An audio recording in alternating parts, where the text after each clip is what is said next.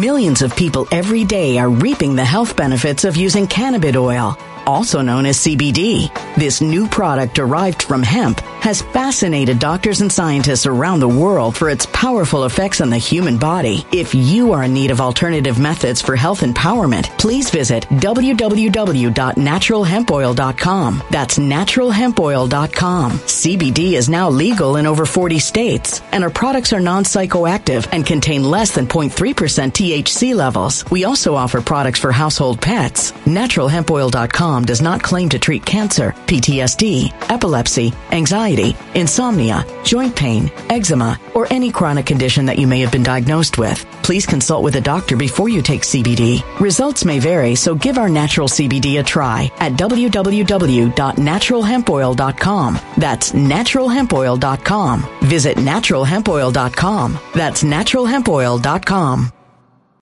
When it comes to stubborn belly fat, we're all searching for a miracle pill. Generally, you have to use multiple products that target belly fat differently to manage excess weight around the stomach. Some products may focus on abdominal exercises or dietary changes, while others might focus on boosting metabolism or controlling cravings. But believe it or not, I may have found a solution that removes the need for juggling through multiple weight management products. It's called Belly Trim, and it's more effective at targeting belly fat, enhancing metabolism, and promoting a toned midsection better than most weight management products I've seen typically found on store shelves. Tens of thousands of five-star reviews back up the notion that Belly Trim is not only a breakthrough in a bottle, but that it also removes the need for us to use countless diet pills and fat burning supplements. But there's more. If you place your order for Belly Trim now, you'll also receive 51% off, free VIP live health and fitness coaching for life, two free new ebooks titled Top 10 Foods That Burn Belly Fat and Top 10 Exercises to Reduce Belly Fat, a 60 day satisfaction guarantee, and last but not least, free shipping. Simply go to www.trimwithus.com. That's www.trimwithus.com to take advantage of this limited time deal before they sell out. Once again, that's www.trimwithus.com. Order now now.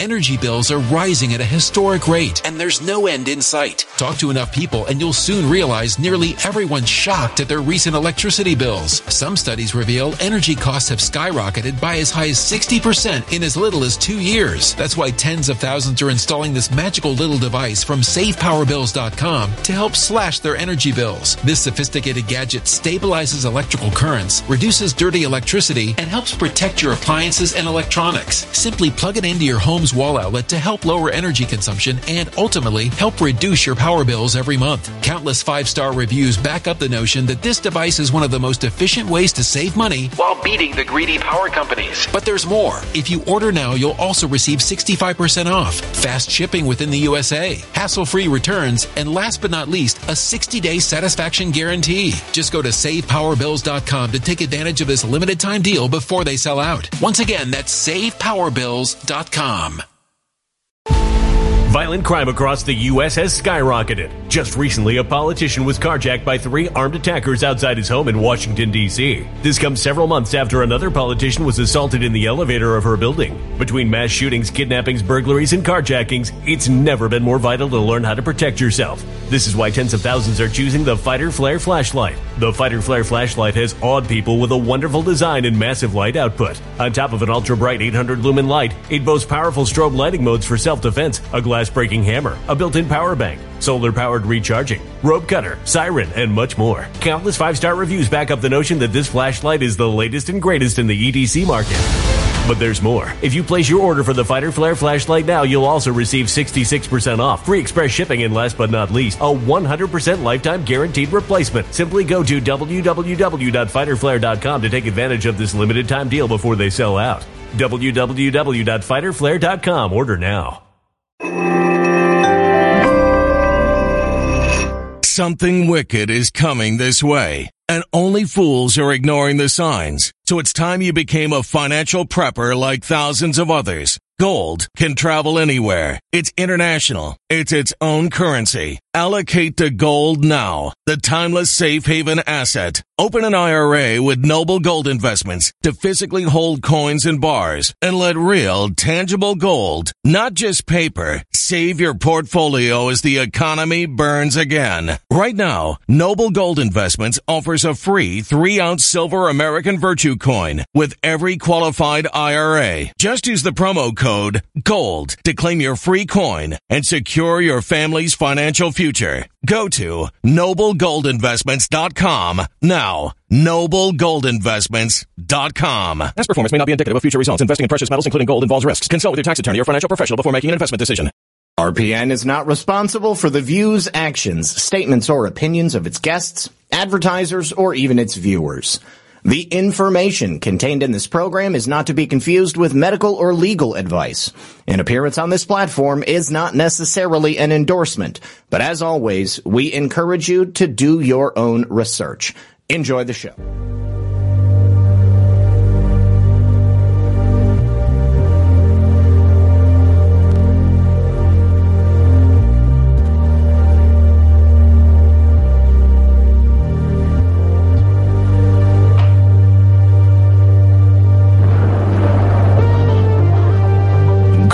Evening, everyone. You are listening to Red Pill 78. As always, my name is Zak Paine, the corruption detector, and this is another edition of Red Pill News for Saturday Night Live Stream. Uh, joining me in the studio tonight, a man who, in my opinion, needs no introduction. The one, the only, praying medic. That's right, Dave Hayes is here with us tonight. We're going to be talking about his new book, Emergency Preparedness and Off Grid Communication. This may be a subject that you guys think you know all about. Maybe some of you out there are saying, I know nothing about this. What do I do? If the proverbial ish does hit the fan, my man Dave here has put together a comprehensive guide to ensure that you, your family, are safe and secure. And, you know, just looking at the world today, obviously, I think this is something everybody needs to have on their mind. At the very least, you got to have a plan. So I'm very pleased to welcome Dave back to the show tonight. Very happy to have him here. Thank you so much to everybody out there in the chat for keeping it comfy. If you wouldn't mind, make sure you hit the like button. Make sure that you uh, maybe share the show. That would definitely help out. And what did Vector say? He said I would record some voiceovers. Eh, that's not a. Oh, you want to record voiceovers for my the five minute countdown? Okay, I'm down. I'm down. We'll do it. Listen, anyways, sit back, relax, grab your popcorn. You know how to do it, and we're going to be right back after this with Dave Hayes. Well, bad news. It sounds like the Fed has taken the punch bowl away from the party yet again because the stock market has been betting on March rate cuts, but not so fast because all three indexes just got pummeled on the news that rate cuts are off the table. Now, is this why JP Morgan and UBS are calling for a 23% drop in the S&P? Let me tell you something. This is the longest time we've ever had in history between recessions. And right now, that recession indicator is ringing off the hook. Its most severe alarm in that 40 year history. So either you think Bidenomics is working or you're buying gold. And since we all know Bidenomics isn't working, isn't it time you protected your retirement by getting gold? Right now, you can call the proud Americans of the Patriot Gold Group today and do it before it's too late. All you got to do is mention me, Zak Paine, and this show, Red Pill News on Red Pill 78, and you will always get the best in class service from Patriots protecting Patriots. The Patriot Gold Group has the no fee for life IRA, where your IRA or 401k can be in physical gold and silver, and you might be eligible for the no fee for life IRA on qualifying rollovers. So give them a call today at 888 857 6092 and request your free investor guide today. Patriot Gold Group is a consumer affairs top rated gold IRA dealer for seven years in a row. Call them today at 888 857 6092. And when you support my sponsors, you support this channel.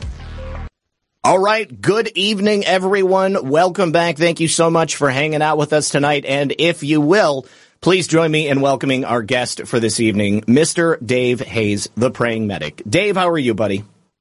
Zak, I'm doing really good, and it has been far too long since we have done a show together. It has, but uh, you know, I feel that your appearance tonight is uh, somehow uh, divinely delivered. As I was saying in the introduction, the state of the world uh, leaves you know, a little bit to be desired. I think a lot of people are a little bit worried about the state of things. I, I guess I want to begin uh, by kind of getting your barometer, if you will, on where we're at and, uh, you know, just how much danger do you think we're facing? You know, like the, the, they, we just had this psyop from, uh, the Intel committee saying that we have some nebulous national security threat. Russia's got something cooking up.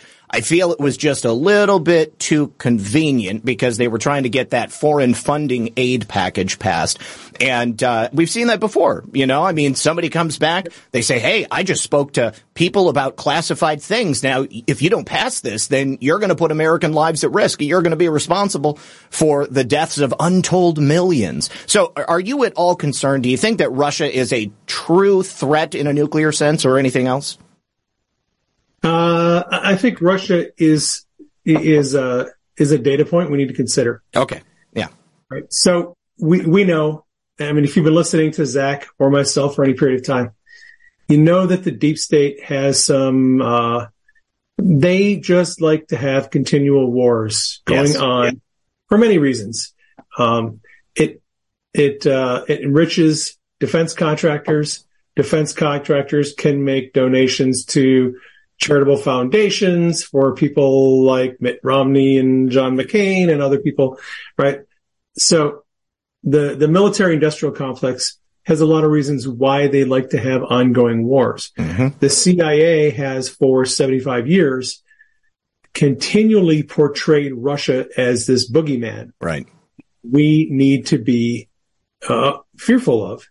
And whenever, when, whenever the intelligence community needs a bat needs to be able to point to someone and say, you can't trust these people. They're evil. They're, they mean us harm.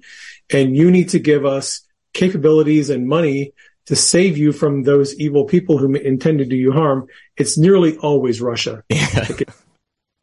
Am, am, I wrong? No, you're absolutely right. And I, I like I, I, like your thought track here because I'm I'm of the exact same opinion.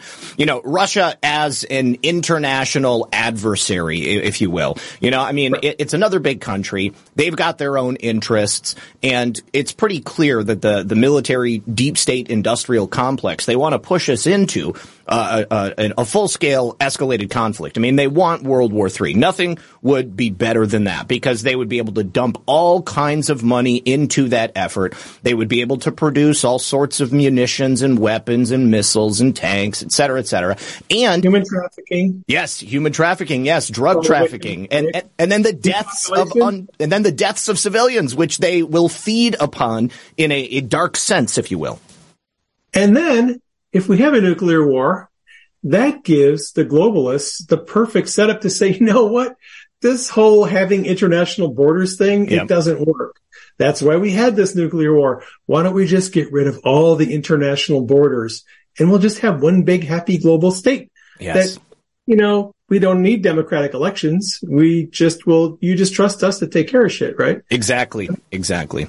Yeah. So, so when it comes to the safety and security of yourself and your family, you've got so many things that you've got to consider. And certainly, you know, possible international conflicts. It should be something that's on your radar.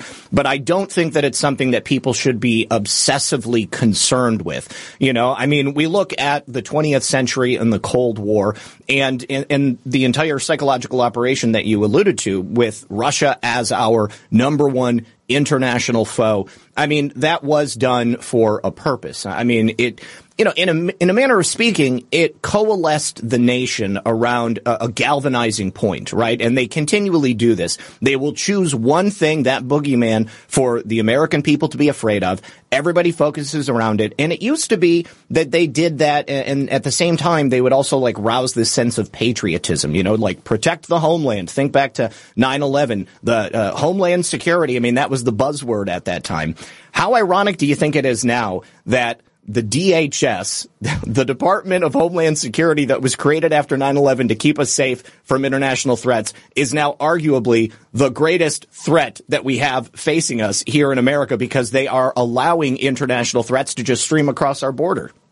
Can't make this stuff up. No, no. Uh, yeah, it's, it's, it's pretty crazy. And, and so, uh, 30,000 foot view for just a minute. Yeah. So you, you have, uh, if if you're awake, if your eyes are open, you need to look around the world and look at potential threats. Who are the threat actors? are they a real threat? Is it a perceived threat? Gauge as much as you can from available information. What is the seriousness of the threat? I think Russia is not as big a threat to the United States, to our national security as the uh, national security apparatus would make it seem. Mm-hmm. Want everyone to be afraid of Russia because they have a vested interest in that. But if you look at nations like um, North Korea, I am concerned about North Korea because Kim Jong Un, his testing, his missile testing, he's been testing it underwater, apparently some kind of underwater nuclear delivery device. Ooh. Uh, the rhetoric has been ramping up. They destroyed a monument in Pyongyang. It was built as a as a monument to symbolize the hope of reunification of North and South Korea. That's been destroyed. I'm concerned that Kim is going to bust a move on South Korea, and that's going to yank us into potential war there. We've got 50,000 troops in South Korea right now. Right. And for forever. Um, we've got five aircraft carriers in the Western Pacific right now. The, I think the biggest threat that we have is China. And Trump has been saying it. Flynn has been saying it. Everyone who knows anything about national security has been sounding alarm. Even Chris Wray has been saying for, for two years, mm-hmm. China are our biggest threat. And yet the deep state wants to keep talking about Russia. I think China is a, is a, is a much bigger threat. Uh, I, I suspect that Xi is going to make a move on fairly soon on Taiwan, and that's going to draw us into a some kind of a military um, situation in the in the South Pacific. Uh, uh, there's a reason why we have five aircraft carriers in the Western Pacific right now. Right. I think we're all expecting something's going to happen there. I'm concerned about Iran. Um, we all know what Iran's history is. We all, and now we've got this problem where the uh, powers that should not be in the White House have are started to negotiate and are now talking about removing our troops from Iraq and Syria. And under normal circumstances, if Trump were in the White House, I would say that's awesome. Yes. Let's get our troops out of Iraq and Syria. Heck yeah. But uh, with Obama and Valerie Jarrett and Susan Rice at the helm, uh, why do you think they're removing our troops from Iraq and Syria? All that's going to do is give Iran uh, easier control over those nations. Exactly. Yeah, the breathing room that they would need to then become a real boogeyman. I mean, you look back through American history, and even though they were warning about Russia, at the same time they were building up these future threats that would then be used to actually do harm against America. You know, I mean, they they did it with the Mujahideen, they did it with ISIS, and I can see them doing it with Iran right now. Yeah, exactly. So I think we have, I, I think my concern is that, uh, you know, senators, political people, and, and, various commentators are trying to focus the laser pointer on Russia mm-hmm. when we should be looking elsewhere and uh, evaluating where the real threats are. And I think the real threats are elsewhere. Yeah, um, yeah. I'm not concerned uh, about Russia. And and look, uh, there was a space on Twitter a couple nights ago. Um, Elon Musk was on it. Uh, Mike Lee was on, and, and a bunch of senators. Um, Ron Johnson was on, and they were all talking about this issue with Ukraine and Russia, and how there's no way that Ukraine is ever going to win this war. And all we are doing by sending money over to Ukraine is we're prolonging the agony. We're killing more people. We're enriching corrupt politicians and there's there is no benefit to sending more money over to Ukraine. No, no. That they we need to force Ukraine and Russia to come to some kind of an agreement, a, a peace agreement, and end this war because all it's going to do is kill more people, mm-hmm. and Russia is eventually going to end up taking over all of Ukraine if, if it's not stopped. Well, you know, at a certain point, it's going to become inevitable. We're, we're not going to be able to pump any more money in because all we're doing at this point is buying more potholes in Ukrainian farmland or in the cities. And, yeah. and then because they're going to be so weakened, because they're going to be so destabilized, there will be a, a, viable argument for Russia to just come in and scoop up all of that territory again oh, and bring, absolutely. yeah, bring some sort of normalcy to the area again. Absolutely.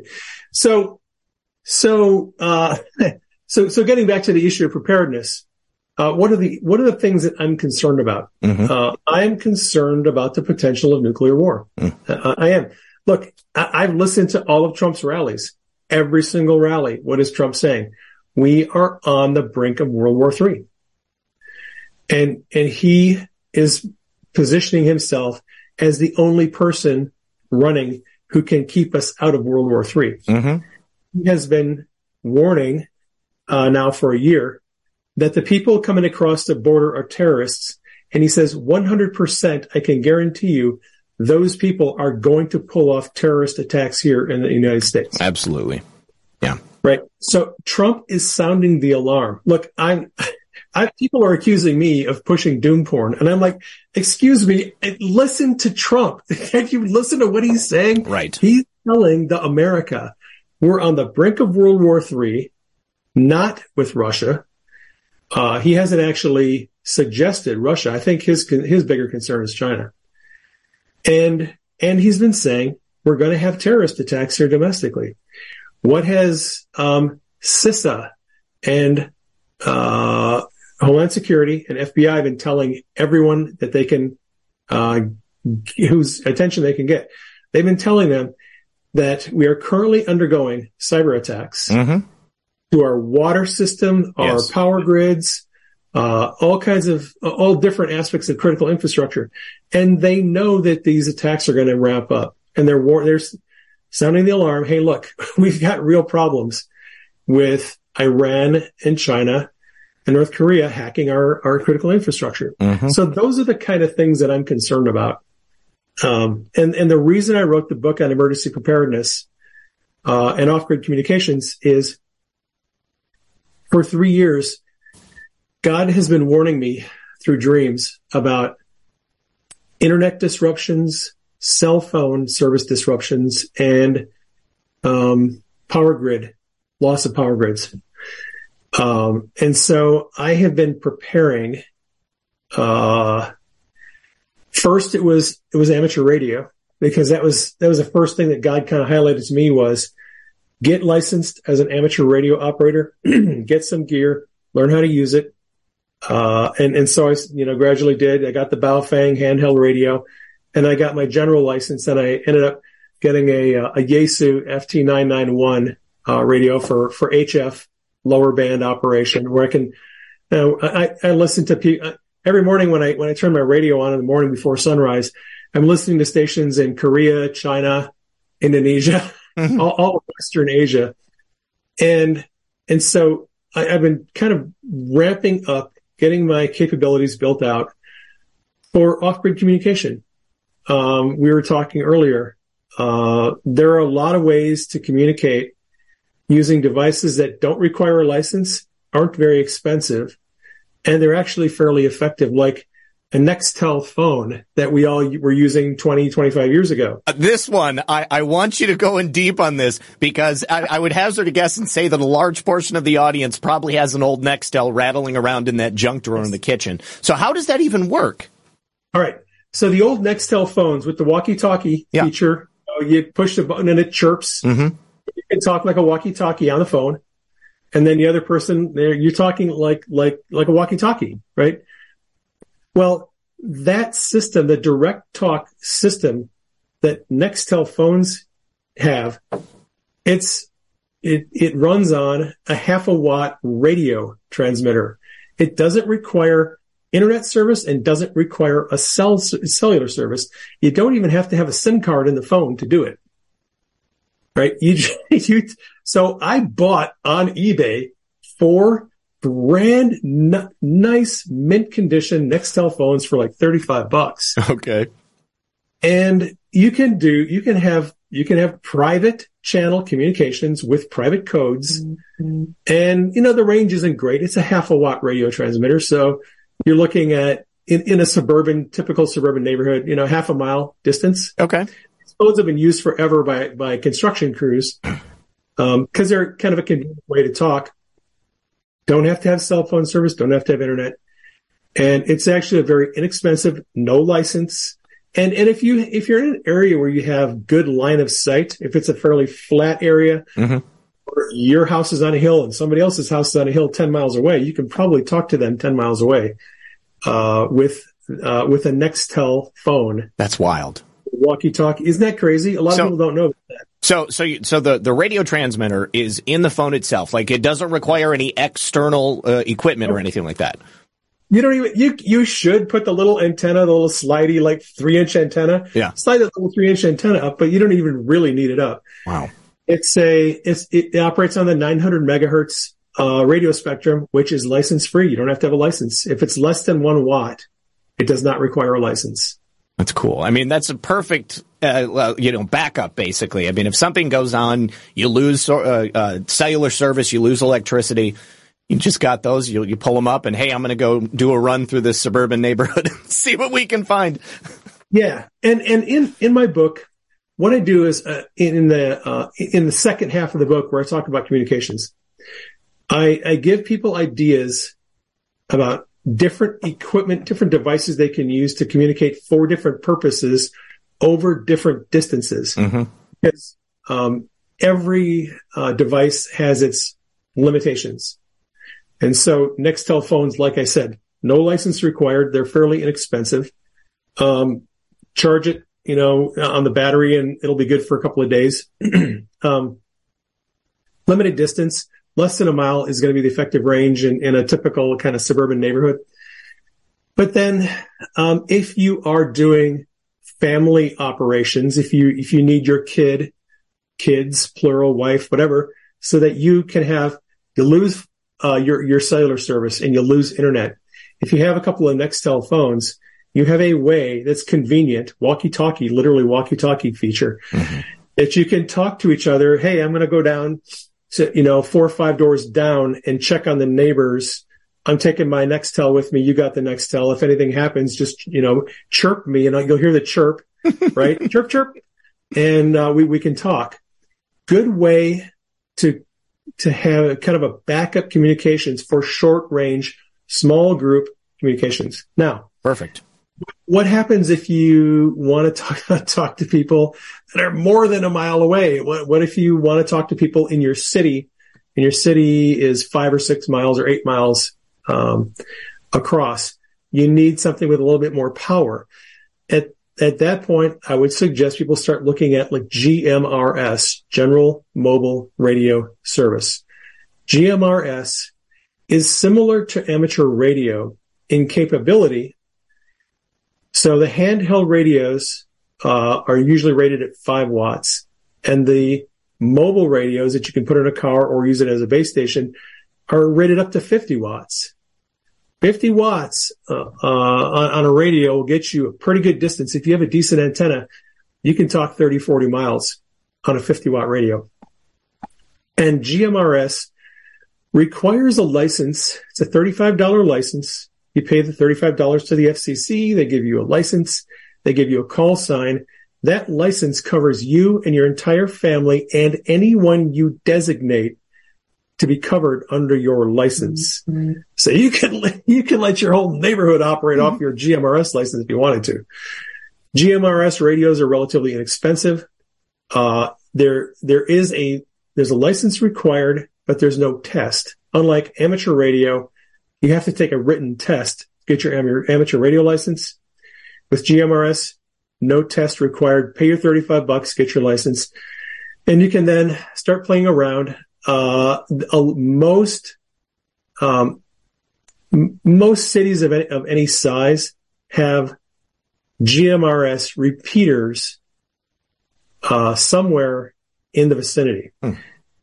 And you can go on mygmrs.com and you can put in your location, your zip code, and it'll pop up a map and show you the nearest GMRS repeater in your area. If you can if you, let's say you live in, in, a, in a city and you and your mother or family member live 20 miles distant.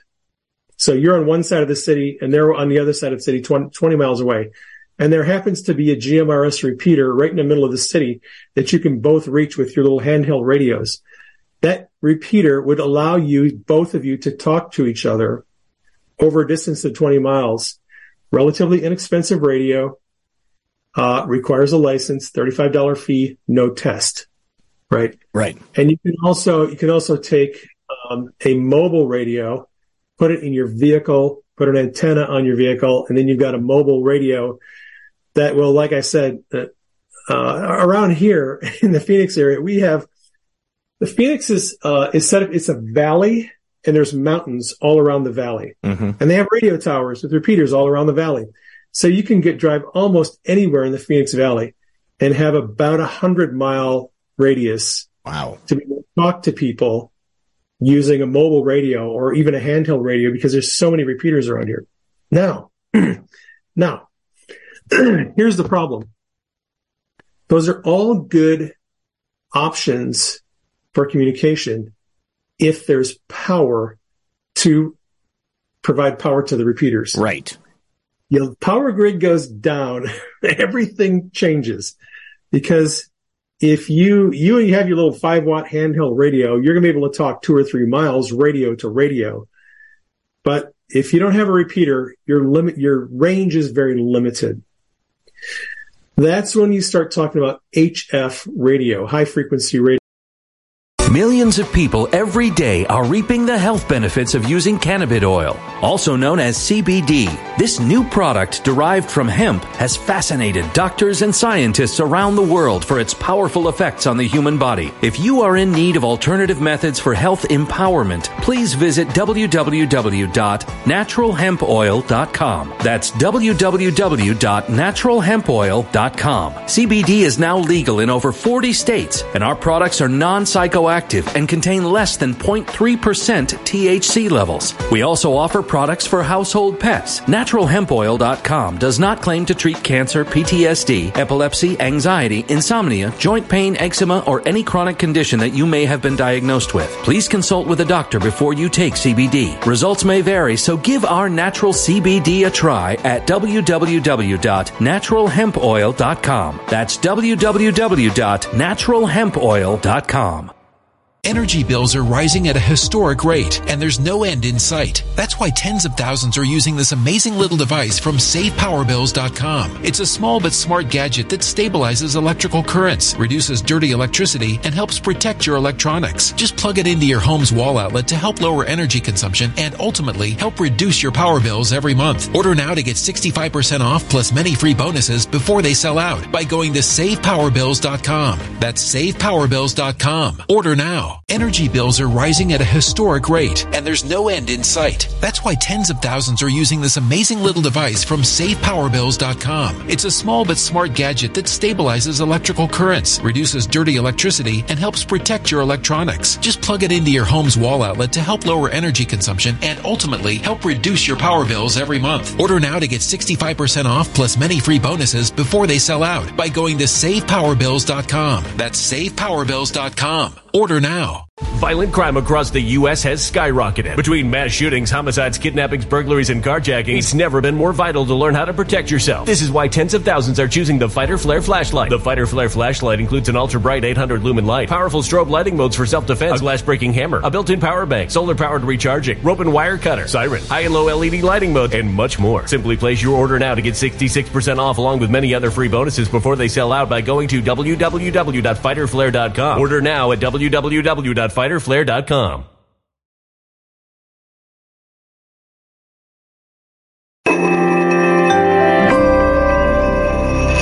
human catastrophe is closing in. Nobody knows how far this one is going to go. You can feel the heat as tension is rising globally. War is expensive. Open a Noble Gold Investments IRA today, and you can claim a free three ounce silver American Virtue coin. Just use the promo code GOLD. Go to noblegoldinvestments.com now. Past performance may not be indicative of future results. Investing in precious metals, including gold, involves risks. Consult with your tax attorney or financial professional before making an investment decision. Yeah, which are the larger radios that ham operators use to talk to people around the country and around the world. Okay. Those radios do not rely on a repeater. Uh, these amateur radios, the larger ones that, that talk on the low frequency bands, the we put up a we put up an antenna, and and it's a, usually a very big antenna. It's not a small antenna. My antenna is a 125 foot long piece of wire. Holy jeez. That's strung around the eave of my house. okay. Okay. It starts over here, goes up around the eave of my house, down one side, wraps around the back side, and it just follows the eave line of my house. Okay. And So 100 nobody would even know. and and I have it painted to match the trim because the HOA said it has to be painted to match the trim. I Perfect. painted the wire to match the trim, but that that wire um, gives me very very good wave propagation, and so when I get on my my radio here, um, I can talk coast to coast with people. I talk to people in Mexico, South America, Canada. Um, I can do digital communications pretty effectively with people in Europe uh, France, Belgium, Germany. Like I said, I often hear stations in Korea and China and uh, Indonesia and Japan in the morning when I wake up because because of the way that the radio waves work on certain frequencies Doesn't it- and. Doesn't it bounce off the ionosphere or something like that? Yep. So the reason why ham radio operators can talk to people around the world is the radio frequency, the radio waves, um, in the between three and 30 megahertz. Okay. Between, at the low end of the spectrum, three, three megahertz. At the high end of the spectrum, 30 megahertz. That radio frequency range is called the HF high frequency radio spectrum. It sounds weird because we call it HF, but it, it's all relative. Um, below that, below three megahertz is the low and then the extra super low frequency waves. And above that is uh, VHF, very high frequency, UHF, ultra high frequency, SHF, super high frequency. So the radio spectrum I'm talking about, where ham radio operators talk to people around the country, around the world, between three and 30 megahertz, there's something very interesting about those radio waves in that spectrum. Those radio waves do not travel by straight line of sight. They go up, they hit the ionosphere, skip back down to the earth, and they're picked up uh, thousands of miles away by listening stations. And that's why we can talk to each other. And there's no other radio spectrum that does that. Wow. Waves below that do not do not bounce off the ionosphere, and waves and frequencies above that do not bounce off the ionosphere. It's only that section. And that's the section that we use to talk to people uh, around the country, know, in other continents and, and around the world. And uh, the nice thing is, these radios, uh, most amateur radios, they don't have a 110 power plug on them. They're designed to run off of 12 volts. Right? Let's take So- your car. so a lot of amateur radios uh, radios run off of batteries, Yeah. Okay. and I and most of us charge our batteries. You can charge them with a with a wall charger, but they're very easy to charge with a solar panel Exactly. Yeah. or a generator or any other uh, alternative source of power. So if you get into a situation where not only do we lose um, the cell service and lose internet, we lose power. We've got big problems with communication because, um, and, and I don't, I don't mean to frighten people, but you have to, you really should think about this. Back in the 1970s, when I was a kid, or 60s when I was a kid, that's how old I am. uh, we had copper wired phones. We didn't have internet. The, f- the phones were wired with copper wires that ran uh, up and down the streets. And we had party lines where you could actually hear other people talking to other people on uh, on the network. Yeah. Weird. But those old wired phones um, were resistant to things like internet outages. Today, almost all of the phone systems are voice over internet. Even if you have a landline, I have one. I've got a landline in my other room. But that landline, my service is Cox uh, internet. So, so if, if the internet goes down, my phone goes down. I don't have phone service. Right. And there's a, there are a few people who still have um, phones, traditional landlines with copper wires. There's very few. There's not a lot of places that still use copper wire lines. Most residential phones are voice over internet.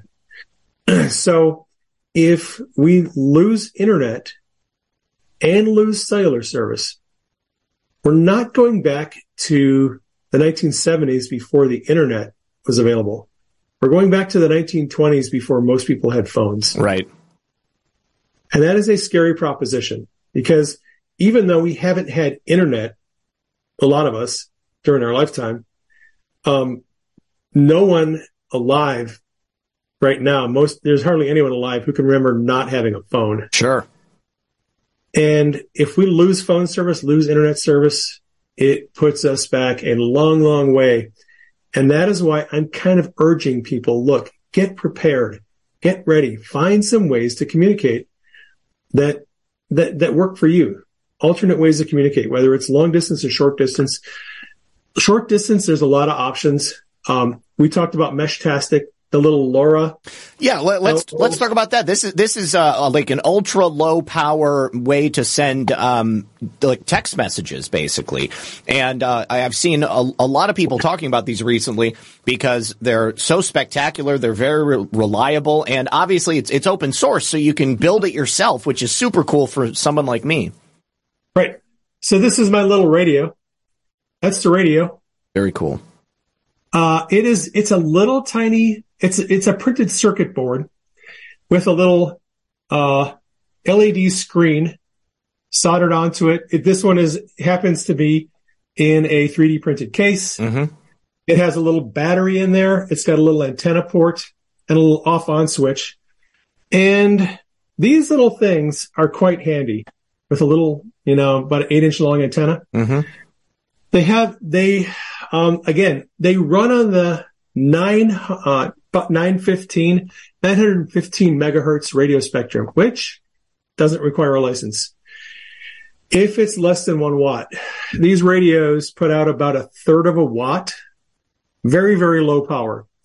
And because they don't put out a lot of power, they don't consume a lot of power. Mm-hmm. This little, this little freaking radio with this little tiny battery in here will, will run for three or four days on wow. a single charge. And that's just, you just turn it on all the time.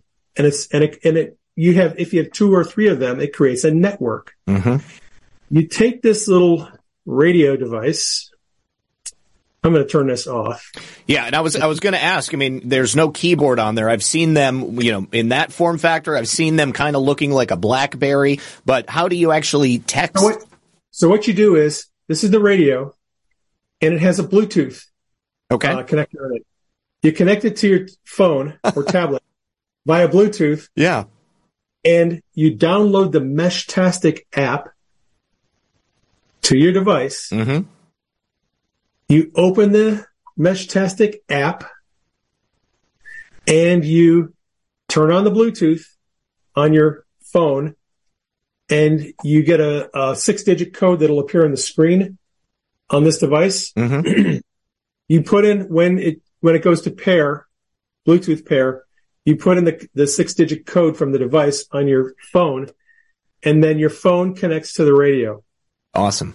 And you can then send text messages on the app via radio to whoever is has a radio uh, out there. And um, I have, so I've got a Meshtastic node just like this, except it's in a waterproof case up on the roof of my house.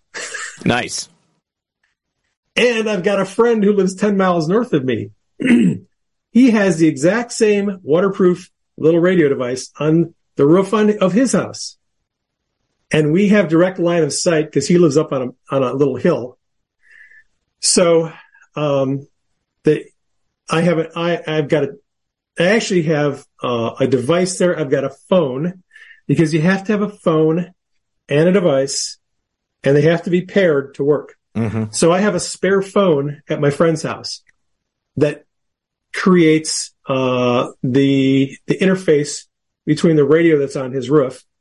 I've got another I've got a spare another spare phone here that connects to this radio. Uh, and actually, I should say, I, let me let me explain this the right way. The node that's up on my roof, the radio that's on my roof, I have a tablet in my attic that's plugged into an outlet that is powered all the time. Okay. So the two nodes that are on the rooftops, 10 miles apart, create a network and they're sharing information back and forth. Any radio that's down below in either of those two houses can connect to the nodes that are on the roof. And you have four radios, four nodes that create a network where we can then send text messages back and forth. And essentially have, a, it's a mesh network. And, uh, my neighbor could connect to my node and they could jump on the network and we could send text messages back and forth. My neighbor over there could connect to my node and we could send text messages back and forth. No license required. You can buy the, the little, um, the little printed circuit board with the LED screen. It comes with the antenna port and a USB charger. There, you can get them on eBay for about 30 bucks. Oh, wow. Um, this one I bought for about $45. It has a 3D printed case and a battery and an off on switch on it. Very nice little unit. And the app is free. And so, you know, for about 45 bucks, I have a license free way to send text messages to somebody else, uh, who has got one of these little radios and no internet, no cell phone. The, to, to connect one of these, you do not need cell service. All it's working on is it's working on a very low power, uh, high frequency radio signal, a 915 megahertz, one third of a watt. And it's, and it's a strong enough signal that you can, uh, I've tested one of these radios. It might have been this actual exact radio. 23 miles away is the farthest distance that I've got. If, as long as you have clear line of sight between the two radios, you should be able to communicate probably up to 40 or 50 miles. The issue, the issue with these little, with any UHF radio communication devices, you need to have clear line of sight. Mm-hmm. You need to have reasonably clear line of sight between the two radios. If you have anything that's blocking, you know, a, a skyscraper or, or a hill, you're not going to be able to use these. Um, if there's something blocking, uh, line of sight. If you have good line of sight, these little tiny radios have pretty good range. And, and it's, it's, it's another option. And they're encrypted too, right? I mean, like these are private communications. And because these do not require an, an amateur radio license, your text messages are encrypted. That's right. I think they use uh, 256 bit encryption, I, I, believe. I know it's at least 128 bit. Um, yeah, so the, the text messages are encrypted. And yeah, you can send encrypted text messages. So um, that way, prying eyes are not going to be digging into your communications. So your communications are going to be a little more secure. Yeah. And if you're if you're in an environment where you're, where you're concerned about communication security, it's a good option. I will, however, leave one caveat about mesh networks in general, and Meshtastic in particular. These little radios are cool because they create a network where you can just add more radios on and more radios on and more users on. You just create this mesh network where people can, can communicate. And like I said, because it's not, doesn't require a license, not amateur radio, it's not restricted. You can use encryption on your messages. That's the good thing. The bad part of this is if, uh, if those people coming across the southern border uh, intend us any harm, mm-hmm. and if any of them have any radio skills and equipment, and if they're looking to locate certain people who are communicating back and forth, any device that sends out a constant radio signal is trackable to a, to a location. And so that's the danger with these devices is if you're working in a hostile environment where there's an enemy who's trying to track your location, and you and you have a Meshtastic node that's putting on a radio signal, they would be able to locate you using that radio signal. Okay, all right, and and, and, and so I, I, just want to throw that out there. Oh, it makes it's, sense. It's a situation people may not ever run into, but if you do run into it, just keep it in the back of your mind that it that thing does send out a signal. And look, uh, U.S. soldiers in Afghanistan uh, frequently located enemy combatants by using radio direction finding, finding their signal, even if they couldn't understand what they were saying. They found their signal, they located them, they moved in, and they killed them. Mostly because they were talking on radios. Okay. Um, and did not observe uh, good communication discipline. So just wanted to throw that out there. No, it, it's definitely worth mentioning. A um, couple of quick things from the audience over here. First of all, on Rumble, uh, Fredo Awakening says, "Good to see you, Dave. Do you happen to remember the model name and number of the Nokia phone that you talked about? Also, Mohap. do you know what Mohap means? Moab. Mohap. Mohap. Yeah. Uh, I'm not familiar with Mohap. Michelle Obama has a penis. my gosh. Fredo is always guaranteed to drop that one in the chat. So thank you, Fredo. I hope we're not going to have video evidence of No, no, no, no, no. No, I don't think so. But yes, what right. models? The the phone that I have is the um it's Nextel, so it's uh uh I'm trying to remember if it's a Motorola. You know what? If you hang on a second, I can go look. All right, go ahead. I'll go through uh, a couple of other thank yous over here on uh, Pilled. So, uh, first of all, Dread Quarters getting it kicked off over there on pilled.net. Thank you very much, guys. The Foxhole says uh, this will be fun. Michelle Ann, thank you very much for that can. Candylicious just bought a six month silver tier subscription. Candy, thank you so much. I appreciate that. Uh, bro dude, good to see you, buddy. He says, great to see you both. I haven't seen or heard Praying Medic for a while. Uh, Praying Medic, you can still find him out there on Twitter and Truth and I believe Gettr and Gab. I know Gab for sure because I tagged you there, but you're on all those, right? I, I'm not really active on Gab. Yeah. I'm yeah. not on Gettr either. I never had a Gettr account. No. I'm not on TikTok. And by the way, if you get a private message yeah. from me trying to sell you crypto, yeah. block that fool and I, I do not send private messages. Yeah, the, the same goes for me too. I mean, like, you'll know if I'm actually reaching out because it will be like my official account on Telegram all the time. They, the Nigerian scammers, they will clone the channel and quick tip. Channels cannot send private messages on Telegram. Okay. So if you right. get a message from the channel, it's not me. I will also never message you about buying crypto or about buying information on how to access the quantum financial system uh, or anything like that. And uh, if you have gotten a message like that, you can be pretty much well assured that it's not me. But if you know you're confused, definitely reach out. Uh, just had a user reach out uh, this week actually asking if it was me messaging about the quantum financial system. That should have been your first clue. Definitely not me. But yeah, I I actually had someone uh, about two years ago uh, almost give personal identifying information to one of these scammers. And like, I thank God she reached out when she did because she was about to give them like credit card information and stuff. And I will never message you and ask for your credit card or your social security number or your home address or anything like that. Yeah. Block them. Yeah. Block and report. Yep. So yeah, I'm on Telegram. I'm on, I'm, I'm most active on Telegram and Twitter right now. I have a Facebook page. Uh, I just really upload uh, my videos, my Supernatural Saturday videos to my Facebook page and occasionally share some healing testimonies.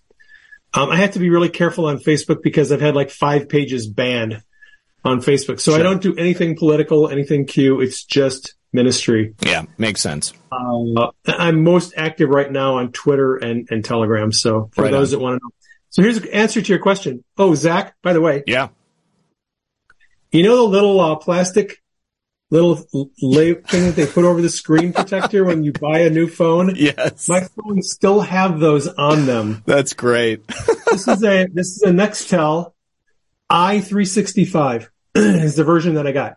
There are about 12 different phone handsets from 20 years ago that you can buy. This is the i365. Mm. There's, there are various versions, uh, that all you have to do if you're interested in this, go, go on the interwebs and do a little search and in your search query put in Nextel phones with direct talk feature and, and it'll come up with a list of phones that, uh, where direct talk is available. Mm-hmm.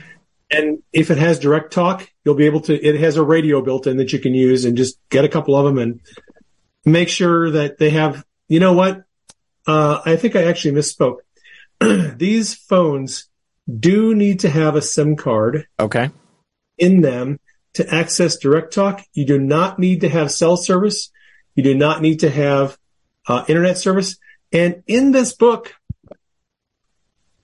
in this little book right here, I actually have step by step directions. If you have a Nextel phone, how to turn it on, how to access direct talk, how to uh, connect to another uh, handset, how to make the communication, how to set a channel, how to set a private code, step by step directions. I copied it basically right out of the owner's manual yep. on how to do all that stuff so that so that you don't have to go worry about how, how to do that. And if I can uh, throw an addendum in there as a former employee of the cell phone industry. Dave, you got the right one there. The candy bar phones are the ones that you guys are going to want. Uh, the as few moving parts as you can have as possible is going to be better for you because that means the hinge isn't going to break. It means that you're not you're not going to be right. flipping it, clicking it, clicking it, and then something's going to quit working. Like that is going to last you forever. That was the joke in cellular years ago. Is that these phones would be around even after the apocalypse? Basically, they would dig them up in right, tens right. of thousands There's of years. Very little on them to break. Yeah, yeah. and so this funny. this phone is probably literally 20 years old, and it looks like brand new. Like there's nothing wrong with it. It's, it's definitely good looking. And, and, like I said, I got them on eBay for like 35 bucks a pop. Good so. stuff. Uh, let me see. Uh, hang on, I don't you know how to say this name. Oh, S S E Murphy, PA. S E Murphy, EPA. Uh, okay, I think, and I, I don't remember what the name was, but yes. Anyways, Ms. Murphy will say. Uh, so you accept that there is no curvature of, of the Wait, so you accept that there is no curvature and the earth is flat. You can't have a line of sight for 23 miles if the earth is a globe. Do the math. So, um, you know, honestly, I had never thought about it, but, but, uh, but over 23 miles, the earth should have curved. And, uh, yeah, what, what would you say? Okay. So I, I hate to say this for the, for the flat earth friends out there and you are friends, but here's, here's the real world scenario and you can test this. You can, people have done tests to prove this. Mm-hmm. Uh, I'm just, I'm not just making this up. If you have, uh, your basic radio, okay, at sea level. okay. At sea level. Or, or on a perfectly flat plane on the earth without any hills or valleys. Mm-hmm. So we have to have, um, we have to compare apples to apples. And so most people, when they do this comparison, they say at sea level because sea level is sea level. Mm-hmm. At sea level, if you have two people who have radios and they, and they are talking to each other, they will be able to talk to each other for a distance of three miles. And if they go beyond a distance of three miles because of the curvature of the earth, the signal will then travel over the, over the head of the other person off into space and you will not have line of sight. You don't have line of sight communication at sea level for more than three miles. Okay. Which is why, which is why these five watt um, handheld radios, I don't care what brand it is, a five watt handheld radio at, if you have two people at sea level, it's going to only transmit a distance of three miles. It's not going to tr- transmit any more than that because of the curvature of the earth. And UHF radio signals travel in a straight line. They don't bounce off the ionosphere. They travel in a straight line. Then how do we get people who can talk to each other 15, 20, 30, 40 miles away. Very simple. I told you my friend's house is on a hill. Mm-hmm. My house is at an elevation of about 1300 feet. My friend's house is at an elevation of 1600 feet. Mm. He's 300 feet higher than me. His radio horizon. Okay. So now we're going to talk, if you, if you talk about the horizon, there's a visual horizon and Right. there's a radio horizon. Okay. The radio horizon is the limit of travel for a straight line radio wave. And if you are on top of a 10 story skyscraper, for example, your radio horizon is about 25 miles. If you're on top of a 3,000 foot mountain, your radio horizon is about 70 miles. Because you're going higher up above in elevation, Mhm. which means you can talk to people line of sight over a longer period, even though the earth is curved. So, um, that's, that's the issue with the earth being flat versus the earth being curved. The reason why handheld radios at sea level don't go very far is the curvature of the earth. If the earth was flat,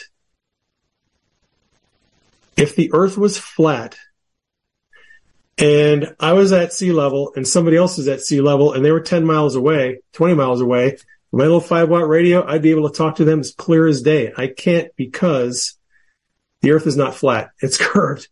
And this radio signal will go off into space above their head if we're both at this exact same altitude. Okay, it seems like a logical arg- argument to me. Uh, let's see here. So, um, Fredo says, uh, "What can you suggest that would allow me to wake Zak up at 4 a.m. just to say testing, Mohap, testing? I live in California, so I need some range." Satellite radio, Satellite radio. Okay, okay. satellite phones. You know what? Hang on. Let me get another, uh, Let's go grab it. Go grab it. another prop. no, here's another prop. Zak, you know what that is? I've never seen one of those before. No. Is that like a Sirius XM thing or something? That is a Zoleo. Zoleo. Okay, it's upside down and backwards. Oh, no, now I see it. Zoleo. Okay. Can you see Zoleo on the back? I back? see Zoleo on the back. I've never heard of Zoleos before. Okay.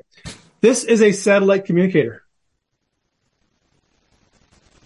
What is the specific purpose used for that? So, like, you go out in the wilderness and you can talk to people when you're out in, a, in an area with no grid, or is that for emergency beacon purposes? Both. Okay. Generally speaking, uh, these satellite communicators are used by kayakers, hikers, Yeah. sailors, people who are off grid, who need to be able to stay in touch with their loved ones while they're off grid. Mm-hmm. Okay. So what this does is this has Bluetooth. Okay. It pairs to your phone. Right on. Okay. Your phone has an app on it. And on the app, once you connect your phone to your satellite communicator, Mm-hmm.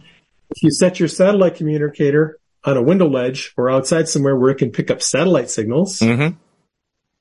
you can t- send text messages to other people on the satellite network. Okay. So same concept as the uh, as the LoRa, but in a different Uh, very, different very band. different concept. Yes. Satellite. So that means the communications can go globally. Well, I'm sorry. I only meant the the method of connection. Oh yeah, yeah, yeah, yeah. Sa- same thing. Yeah. Connects to your phone by Bluetooth, and you can send text messages. yes. Yes. So, idea. so but you, this, but this connects to the Iridium satellite network. Okay, I, I- uh, iPhones have that ability now too. Um, I've never had chance to test it out, but uh, you know, I figured someday I might find get myself lost out in the woods or something. So iPhones and uh, now, let's see, the new Snapdragon processor is going to allow um, satellite connectivity for Android phones. Uh, that's coming soon. Okay, Here's the problem with that. So far, right now, none of the phone manufacturers are planning to allow connectivity via satellite to anything other than emergency dispatch. ah, That's, that's the restriction. If you are in an area where you don't have cell signal and don't have Wi-Fi, you can use those phones to connect to an emergency dispatcher, but that's it. Okay. That is the restriction on those uses. So it's it's kind of a it's kind of a nice function, but it's not really it's not it's not ideal for off grid communication. Right, right. Worst case scenario. When it comes to stubborn belly fat, we're all searching for a miracle pill which may never exist. But believe it or not, I may have found the next best thing. It's called Belly Trim and it's more effective at targeting belly fat, enhancing metabolism, and promoting a toned midsection better than most weight management products I've seen typically found on store shelves. Tens of thousands of five-star reviewers can't be wrong. Simply place your order now to get 51% off along with many other free bonuses before they sell out by going to www.trimwithus.com. That's www.trimwithus.com. www.trimwithus.com. Order now.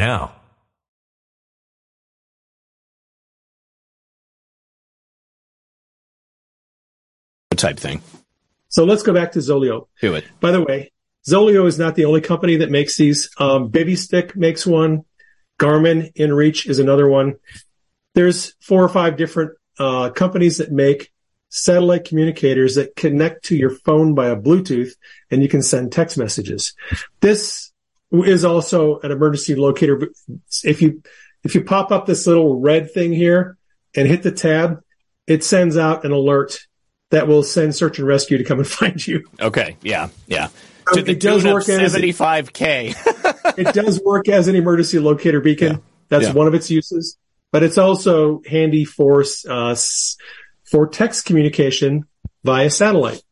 nice. So here here's a question I get from people. Like my kid is not going to get a ham radio and I'm not going to get a ham radio. How can I stay in touch with my kid? You know, in the event that like we lose cell phone service, like is there is there a way to do that? My kid lives a thousand miles away.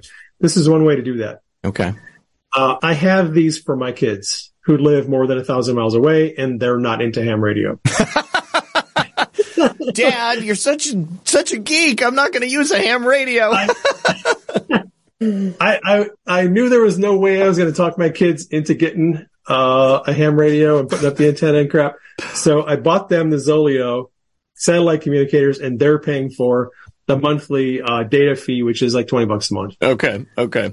That's awesome. So for people who are looking for an alternative way of communication, um, this is an option uh, because it's convenient. It's texting with your phone. Uh, yeah, there is a, and, and here's one of the things with Zoleo. After you've had Zoleo and you've paid the monthly fee for, I think, three months, you can then pause your service on your device for a fee of $4 a month. You can pause, indefinitely pause your service on that device Okay. until you need. it.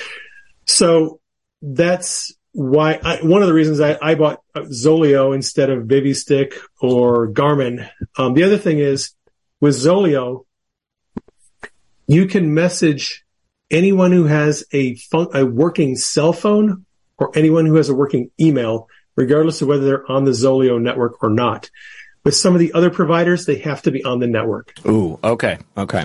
right? So it, before you go and buy a satellite communicator, look at the terms of service and look at the restrictions and make sure that you know what you're getting into. Here is the drawback about Zoleo I've already and, thought and of all one. of these, all of these satellite communicators. Yeah. These satellite communicating devices are designed for people who are intentionally going off grid when the internet is available Exactly. Yeah. because these devices send their messages through internet servers until they get to a satellite uplink. It sends a message up to the hmm. satellite, which then beams it down to the end user. Yeah. But it has to go through internet servers first. And if there is a widespread internet outage, these things do not work. I was I was also going to say, good luck reactivating your service if the worst comes to worst. You know. And, yeah. and there's that. Yeah. So I, I got I got these on the off chance that maybe we lose cell service, but we still have some internet function. Mhm. I, I can't predict what's going to happen. Uh, I I am I am making as many um, contingency plans as I can because I don't know what is going to be available, what's going to work, and who am I going to actually need to communicate with. Absolutely. You know, I actually have passive fiber here at the home. So that does not require electricity to run. So even when we lose power, I still have internet and I have a backup battery bank and I have solar. So I am all set in terms of electricity and communications, uh, should it come to it. Zak, I, I kind of got the impression from our previous conversations that you're kind of a prepper. I am a little bit of a prepper. Yeah, you could definitely say that. Yeah. I mean, I, you know, I just, I've been, I've been thinking about this longer than I've been doing the show, you know, and I mean, like, I've always been a fan of, oh, I don't know, maybe, I mean, it sounds a little, um, dark, but I, I mean, just like the idea of having to go through an experience like that, you know, I mean, that really shows you what you're made of. And, yeah. you know, like how, how self-sufficient are you truly when it comes down to it? Because if the world goes to shit, you know, if everybody is going crazy and everybody's looking for food, they're looking for water, you know, if you're the guy who knows how to make sure that you're okay and that your family's going to be okay, people are going to be coming to you. And I mean, I have to be really honest here. One of the reasons that I have such a rosy disposition about this stuff is because I don't really have any fears about it happening. You know, I mean, of course it would be terrible. The world ends or something bad happens. Obviously that's bad. You know, I mean, I'm not looking forward to it, but I'm also fairly self-assured that if something were to go wrong, I've already made all my plans. I've already got my contingencies in place. And so it's just, it allows me a, a certain level of peace, I think, when it comes down to it. Exactly. Yeah. You know, I had a dream, uh, maybe a year and a half ago where I was walking through a debris field in an urban area. Mm-hmm. And it just looked like kind of a blast zone where something, some kind of devastating blast had happened. There was debris everywhere. I was walking through the debris and I came across an antenna laying on the ground. It was a, I knew in the dream it was a two meter ham radio antenna. I picked it up and I had a Geiger counter and I was scanning it for radiation, right? Right. Mm-hmm. That dream had a profound effect on me. Um, it was like I had been transported to the future in some post nuclear holocaust type mm-hmm. thing. And I was looking for radio parts and pieces that were usable and non-radioactive. Right. Mm-hmm. So I've had a lot of dreams like that over the last three years. Um, not all like that. Uh, instructing me about radio communications and things. and like you, um, you know, I've, I've had times, I've had periods of anxiety over the last couple of years where, um, after a particularly strong dream or some revelation that came to me, um, I I felt like I was not prepared for what's coming. Like I just know things are coming that most of people are not prepared for. Sure. And you can either shrug your shoulders and say, well, you know, there's nothing I can do about that. or you can start getting prepared. Mm-hmm. So I got get I started getting prepared, and I, my my preparedness training goes all the way back to the 1990s. When I got my first fire department job, I was doing community preparedness. That's what I lived in Washington State. We had a lot of earthquakes. Uh, we we all taught community preparedness. We were trained on it. So I go I go back a long ways on on preparedness as a general subject. But off grid communication and preparing for an immediate crisis is something new to me. Mm-hmm. But as you said, now that I have taken the steps that I believe are necessary, put aside some food, I put aside water, I've got backup means of power, I've got backup means of communication. I feel like I'm prepared for whatever comes. I don't care if it's nuclear war, uh, if it's civil war, if it's a revolutionary war, overthrow the government, uh, whatever it is, you know, alien invasion. I feel like right now I'm adequately prepared. And, and you know, I've been having these conversations on Twitter over the last week about Q and about people's perspectives on, you know, whether patriots are in control and everything's going okay or whether patriots are not in control and all, this, all these other um, discussions. and someone asked me today, so Dave, are you saying that you're not um, enjoying the show? and I replied back to him and said, look, uh, after I made the necessary course corrections, I'm actually pretty frosty yeah. right now. Yeah. I've I've got myself in a place where I feel like we're prepared for whatever is coming now, mm-hmm. and I'm not really worried. I don't have anxiety. I'm not freaking out. Uh, I feel very good about what's coming. I, I, think there's some pretty nasty stuff coming, but I also am very optimistic uh, about our chances. I believe if Trump gets back in the White House, uh, before they, you know, and they haven't destroyed the country yet, I think we have a very good chance of turning things around, getting things, getting the ship back in in, uh, in good working order.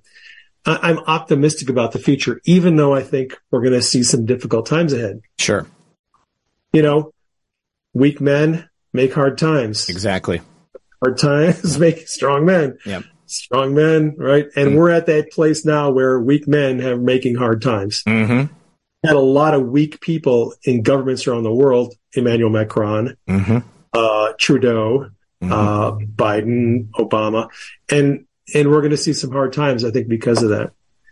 But I'm very optimistic about long term prospects, and I like it like you. I feel good because I've I've done what it takes to get prepared for this, what's coming. Yes, 100%. You know, I've always felt that, you know, the idea of there being some overarching plan in the background doesn't mean that we're not going to, to go through some period of like social upheaval or, you know, some, some truly devastating events. I mean, it's entirely possible. And I think that everybody should continue on with their life. You know, you're happy, you're enjoying it. That's totally fine. You see the future. We know exactly what's coming. That's awesome but you should still live your life as if there is clear and present danger out there, you know, because as soon as you start thinking like, hey, it's all good, nobody's got to worry about anything, you know, that's when you're going to get hit in the gut with a big punch and you're going to be like, what happened? You know, how did I not see this coming? You know, just make the plans, make contingencies for your contingencies, and you can go ahead and live that carefree life and know that if anything does happen, you will be fine. Your family will be fine. Everybody will be safe and, uh, and and then you've got really truly nothing to worry about. You know, I, I think you know you mentioned if they don't destroy the country. I mean, I think that they've got us on a collision course to try and degrade it as much as possible before November, so that you know when President Trump takes back over, uh, you know he's going to essentially inherit the greatest shit show in the 21st century. You know, and uh, and of course I think that's all part of it. I mean, I I, I see that I've seen that happen in the past. You know, I mean it's this kind of tit for tat push and pull between the two parties. And it, when President Trump comes back, I mean, I truly do believe that we're going to fundamentally transform this country. I mean, we're going to have a lot of work to do. We've got to have people who are dedicated to do the hard stuff that maybe people don't want to admit is going to have to happen. Uh, but I mean, it's going to be inevitable. It's just simply part of it. Yeah. Well, it, you mentioned um, the fact that it seems like they're intentionally destroying the country when Valerie Jarrett, Susan Rice, and Obama walked into the Oval Office on day one uh, of Biden's term in office and had a stack of executive orders for him to sign. Oh yeah, they put back on track the 16 year plan to exactly. destroy America. Yeah, yeah. They they went right back to what they were doing before Trump got in office. Mm-hmm. Uh, opening the borders, letting migrants come in, destroying the economy, destroying every, get, getting in as many wars as possible. Yep. It's like they went right back to their intentional plan of destroying this country. Yeah. And like you said, when, when Trump comes back, he's going to inherit a mess. Mm-hmm. But if anyone can turn it around, it's Trump. Amen. Yeah. They had to fast track the four years of work that President Trump derailed. You know, it's like, it's like, hey, we, you know, we've got to really play some catch up, guys. So, all right. So let me get through a couple of these thank yous. Um, we are going to open up the phones a little bit, but I got a couple more questions for Dave first before that happens. First, for the second half of the program, I need to inform you guys of the sponsors. And one of them just happens to be my friend at onenessdrops.com where you can purchase your chlorine dioxide water purification kits and use code RP78. When you do, you'll save 15% off your entire order. As you well know from from listening to the program. Chlorine dioxide is uh, colloquially known as the universal antidote because not only will it allow you to make clean, potable water from virtually any source, uh, it will also take care of a whole bunch of bugs and pathogens that might otherwise make you sick. Chlorine dioxide is super easy. It's two parts. You just add part A, part B. You put it in there, and uh, you'll be relatively assured that you're not going to have to worry about uh, anything uh, taking you down. And obviously, if you're on the move or if uh, perhaps a municipal water supply is no longer available, this is going to be uh, highly, highly necessary. So. Pick that up at onenessdrops.com. Use code RP78. You can save 15% off. And then also, uh, just because of the topic of the show, you might want to also head on over to preparewithredpill78.com and pick up your four week supply of emergency food which you can get right now for $177. Save $60 off your four week supply. Uh, these are breakfasts, lunches, and dinners, uh, over 2,000 calories per person per day. Uh, as I've said before, Lisa and I have a couple of years of, uh, of emergency food now stocked away in our uh, little cubby hole. Uh, so definitely, you got to eat, you got to have clean water, and then finally, you've also got to have someplace comfortable to lay your head. So head on over to mypillow.com, use code RP78 over there, and you can save up to 80% off of Mike Lindell's amazing American-made products. They're made right here. I believe they're in uh, Minnesota, and they've got a whole bunch of sales as they always do the Giza Dream sheets or even the mattress toppers and the mattresses or uh, the the bath towels, the slippers, uh, all of the stuff. Mike uh, truly has been a long time supporter of the channel. I just want to say thank you very much to him for also continuing to support our efforts to save America. Go to mypillow.com, use code RP78, and uh, then when you come back, you guys will know that you are 100% prepared. So, Dave, before we open up the phones, uh, I know that you've got this comprehensive plan uh, set up in this book, and I, I, think that the book is well worth people's time. You know, if you haven't gotten started with making your plan, then this is an easy way to do it. You know, a lot of people seem to just get kind of uh, I don't know, overwhelmed with all of the various things that you should do, and you've basically laid it all out. So, what I would like to ask you, oh no, go ahead. R- really quick, one point. Yeah, the entire philosophy behind this book is the idea that you don't need to prepare for every possible emergency. Okay.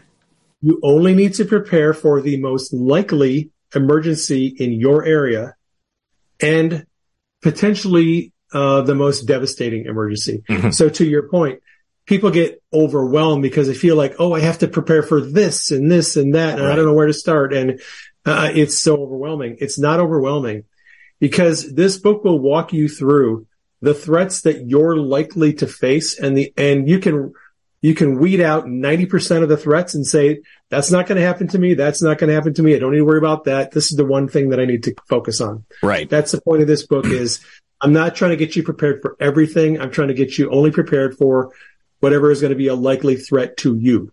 All right. So, and, and, that actually perfectly leads into my question because clearly if you're living in rural Georgia, you don't have to worry about a volcano erupting. But if you're in Washington, you might want to think about Mount St. Helens again or something like that. So right. w- what, what would you say is uh, the kind of, you know, basic overall for everybody in the United States, you know, what would be your first steps that you would have them begin on? Okay. So I'm going to talk real quickly about threat assessment. Mm-hmm. Because in order for you to make good decisions in a crisis, you have to have good information. Mm-hmm. So you you want to gather good information and weed out bad information, right? So if you're getting information from Charlie Ward, for example, let's start weeding out some of the bad information and start putting in some of the good information. So if you're, um, when you start thinking about what do I need to prepare for, like you said, if you live, uh, oh, let's say in Tampa, Florida, mm-hmm. you might want to do some hurricane preparedness. Sure. Maybe, maybe a good place to start. Why? Because there's a good chance you're going to, you know, see a hurricane in, in a 10 year period your chances of you know getting some hurricane action are pretty good. But I live in Arizona, and guess what? I don't prepare for hurricanes. I also don't prepare for earthquakes because we don't have earthquakes in Arizona. However, when I lived in Seattle, I lived through a hell of an earthquake and that helped me identify one of the things I needed to prepare for was earthquakes. The other thing that we had a lot of in Western Washington was windstorms. Uh, those big, tall, 150 foot Douglas fir trees that roots are only like three feet deep. Every time the wind gust would start gusting, those trees would come down, power lines would come down. People would be without power for three to four days, sometimes a couple of weeks. So it, my experience in Washington had me preparing for earthquakes, severe earthquakes and windstorms. Those are the only two things I really needed to prepare for at that time. So I had a bug out bag and a, and a tent and some supplies for me and each of my kids in the event that our house was destroyed by an earthquake. Mm. That took care of the earthquake issue. And for the windstorms, uh, I bought a generator and stored gas yep. and had a bunch of, uh, extension cords. And that helped us deal with the times when we were without power for two or three days. Right. So in my preparedness, I identified two threats that I needed to prepare for and I took action that would help me get through those, uh, emergencies if they happened. Now, you asked, uh, what are the, what are the threats that people need to think about? Right. Obviously, if your house is perched on the Pacific Ocean, 200 feet above, um, the coast and the coastline is eroding, um, you could prepare for your house falling into the ocean or you could actually move. Mm-hmm. Uh, there are, there are some ge- geographic situations that some people look, if you live in a, if you live in a river valley within the floodplain, you should probably get a bunch of sandbags and prepare for an occasional flood if you live in a river valley. Mm-hmm. don't live in a river valley, your chances of getting flooded are relatively small, right? So some of the threats people need to prepare for are, are pretty predictable and pretty obvious. Now, that what are the, what is a threat that everyone probably should prepare for? I would say cyber attacks. If we get into an escalating war with Iran or North Korea or China, I think there's a very good likelihood that we're going to see widespread cyber attacks on power grid uh, providers, on potentially internet and, and, cell phone service, on water systems. Th- those have already been hit. If you, if you, for some reason, Google, when I, whenever I go on Google on my phone, I always have all these stories about cyber attacks and things that are happening. There are cyber attacks happening every day yeah. throughout North America. And a lot of them affect tech providers. In fact, there was a, um, there was a hospital in Eastern Europe. I think it was Romania hospital system. It took 26 hospitals offline. It was a, um, ransomware attack. And in addition to the 26 hospitals that were taken offline, another 80 hospitals disconnected themselves from the internet because they didn't want to be infected with the ransomware. Mm. Right. The, so what happens if your local hospitals in your area all of them go offline. They have no internet access. How do they access medical records? How do they access all the things they need? You know, billing and how do they get consultation? An internet uh, disruption can be a problem for things like healthcare, but it can be a huge problem for um, a power local power company that uses the internet to switch uh, the loads of power coming in and out of the grid. Mm-hmm. Um, so I think that I think the universal threat that we all need to prepare for are things like cyber attacks that could potentially hit uh, water distribution systems, uh, potentially hospital systems, and and other critical infrastructure. So, Zak, What's the number one thing that every prepper needs to have first before anything else? Water. Right? Exactly. Yes. Yeah. Because you can live for three or four weeks without food, but without water, you're going to die in about three days. Mm-hmm.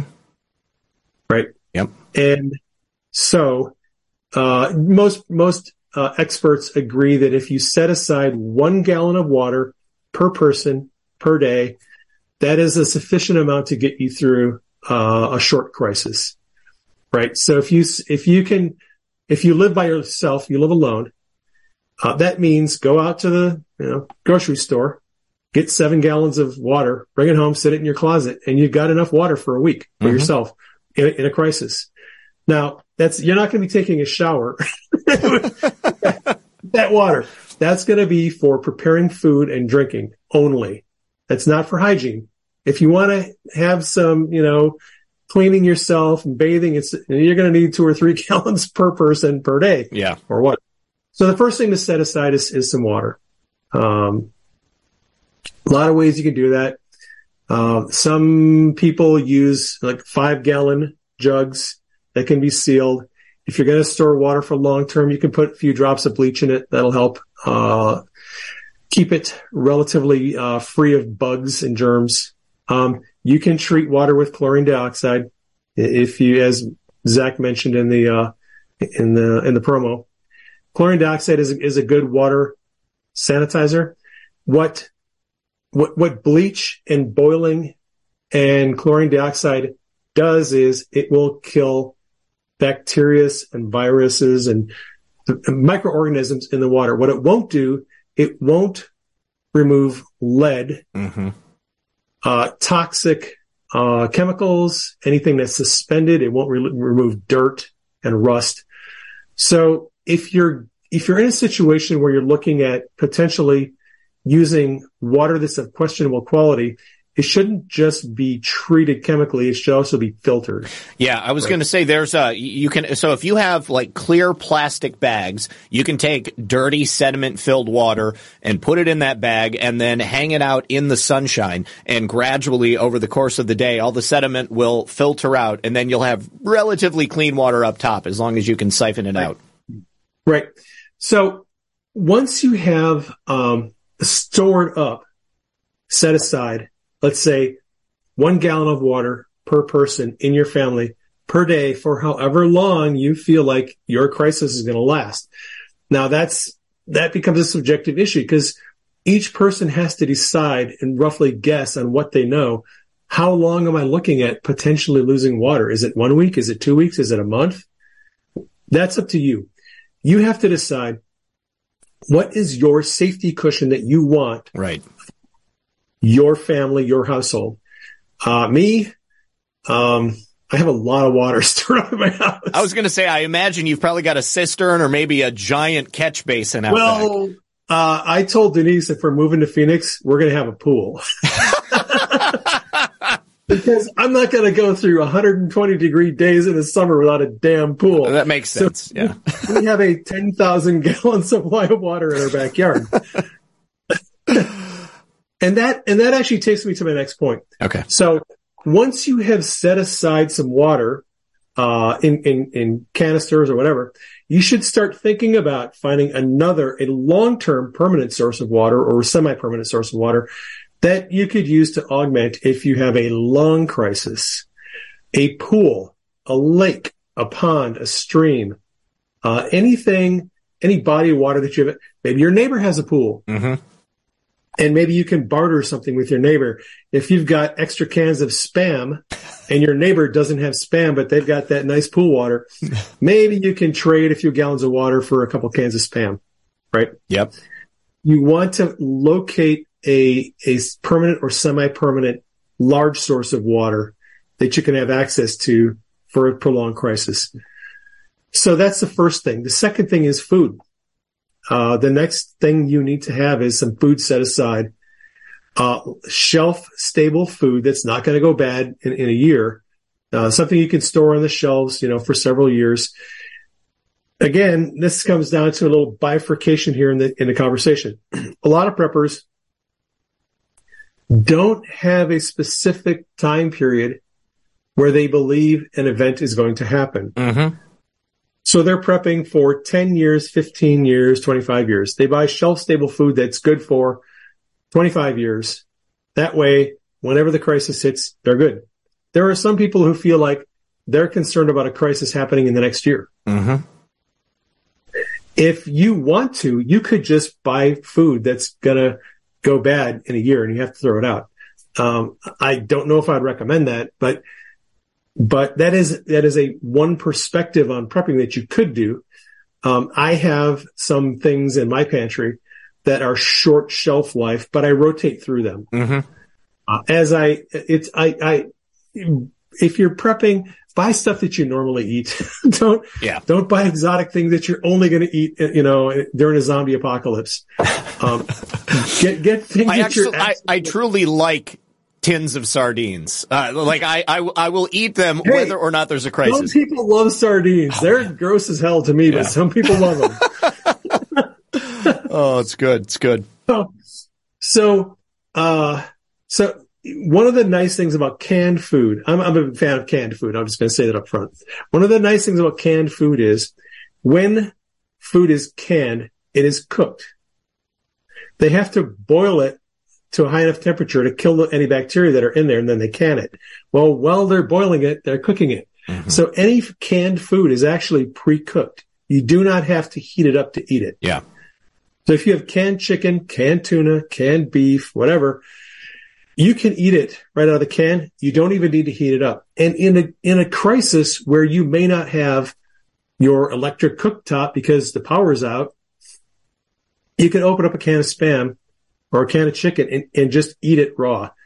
Uh, and it's not raw. Cold. It's cooked, but you can eat it without heating it up, if you know what I mean. Absolutely. One of the nice things about canned food is it's pre-cooked. It has an indefinite shelf life also.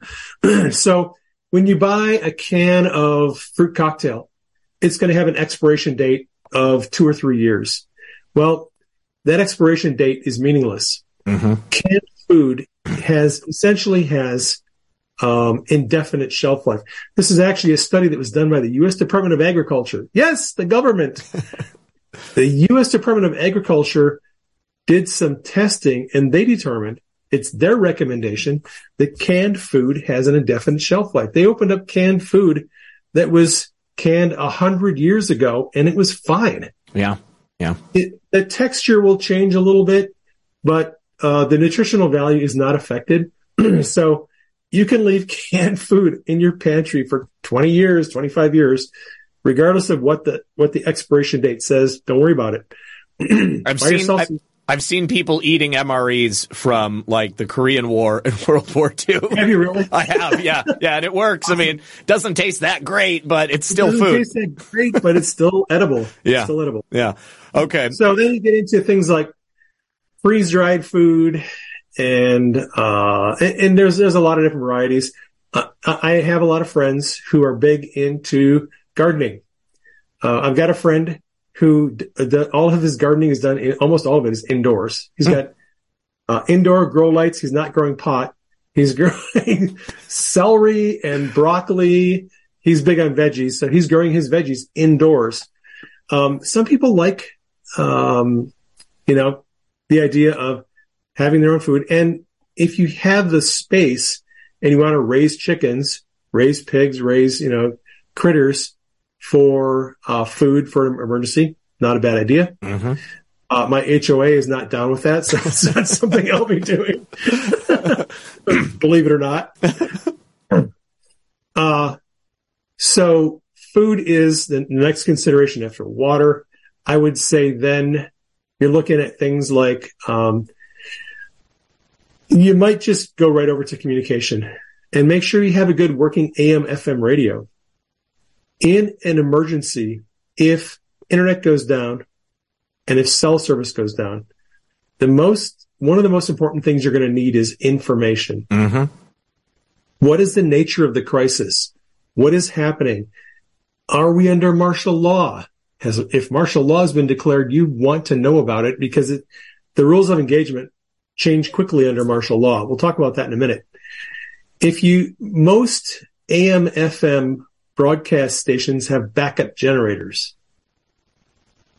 So if there's a power outage, internet outage, cell phone outage, very good chance that you're going to have some AM, FM radio stations in your area broadcasting.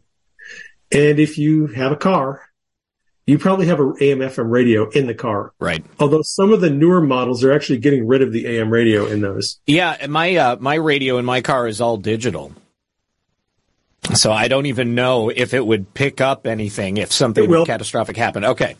Should pick up an analog uh, FM signal, I Okay. would think. Okay. If it doesn't, uh, your Baofeng will.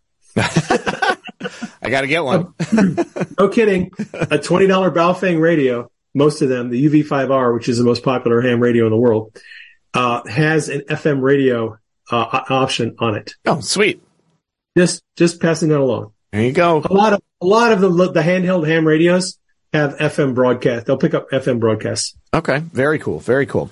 Uh, so, So go ahead. Keep going. So I would go to communication next because you're going to have to have information.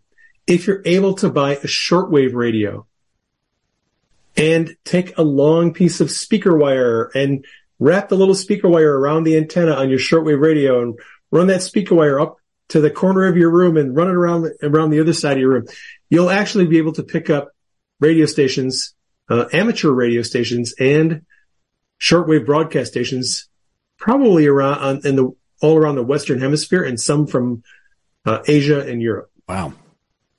And and and this is all I'm talking about listening radio, AM, FM, shortwave, listening radio. That is for the purpose of gathering information to find out what is going on. What is the nature of the crisis? Was it a nuclear uh, attack? Are we at war? Are we under martial law? You have to know that stuff.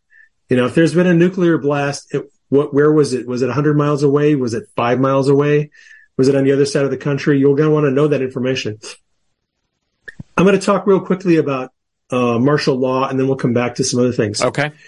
One of the things that is critical to understand in a crisis is whether there has been an, an, an emergency declared in your city or county or state, or has your governor de- declared your state to be under martial law.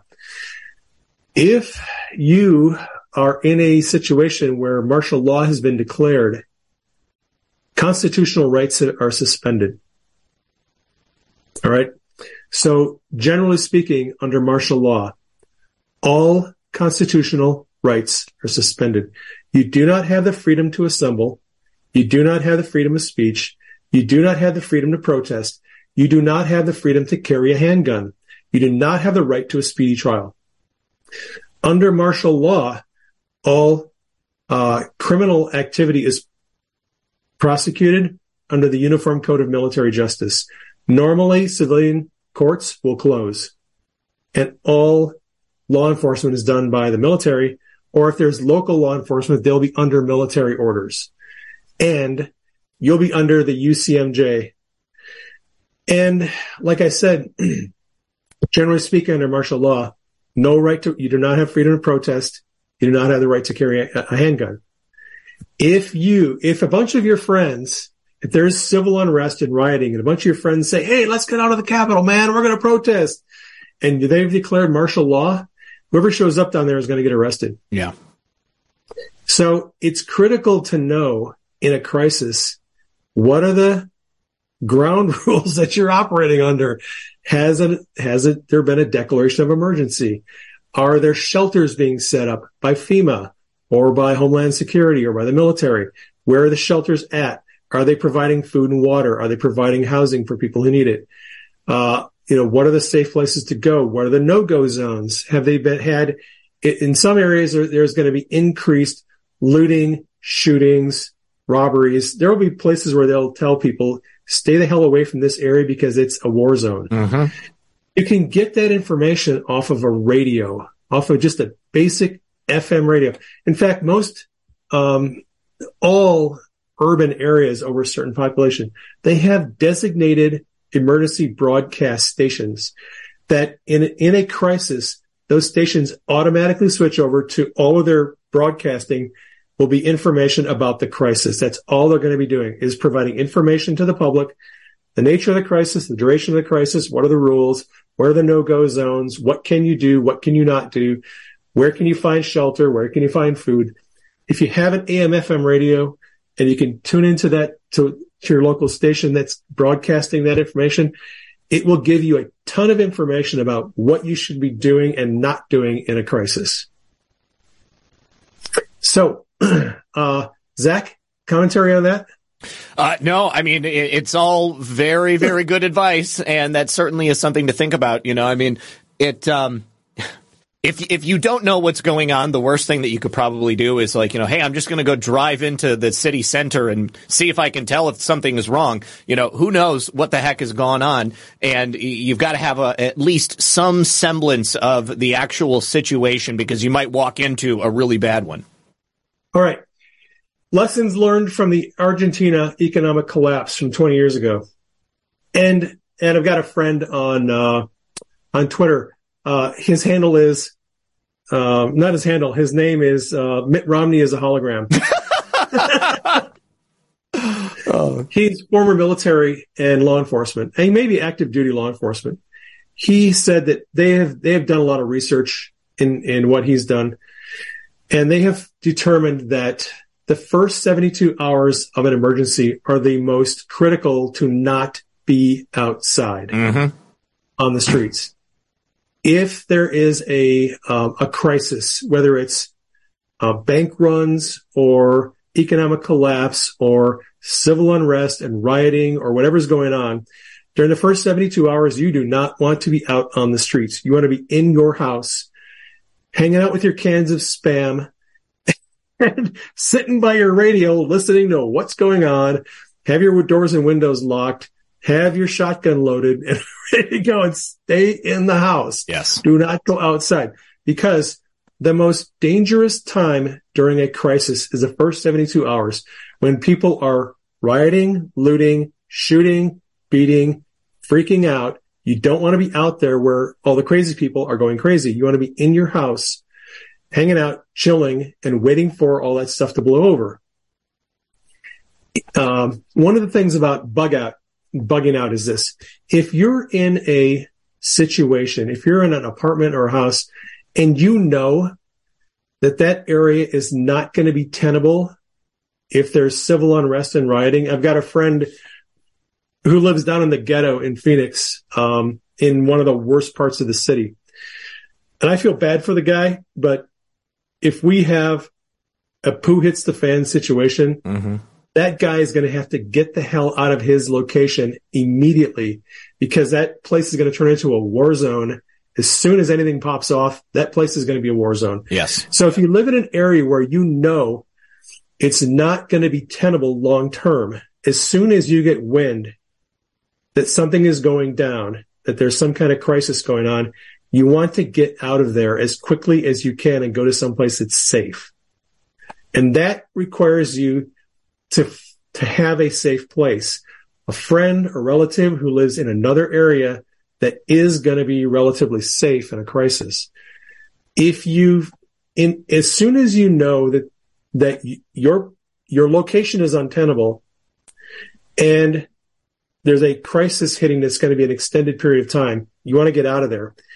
If your location is defensible and relatively safe, you want to stay hunkered down for the first 72 hours.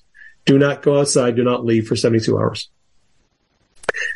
If you at any point, um, if your neighborhood is being overrun, if you're, if you sense that your house and your personal safety is in immediate danger, that is the time to bug out.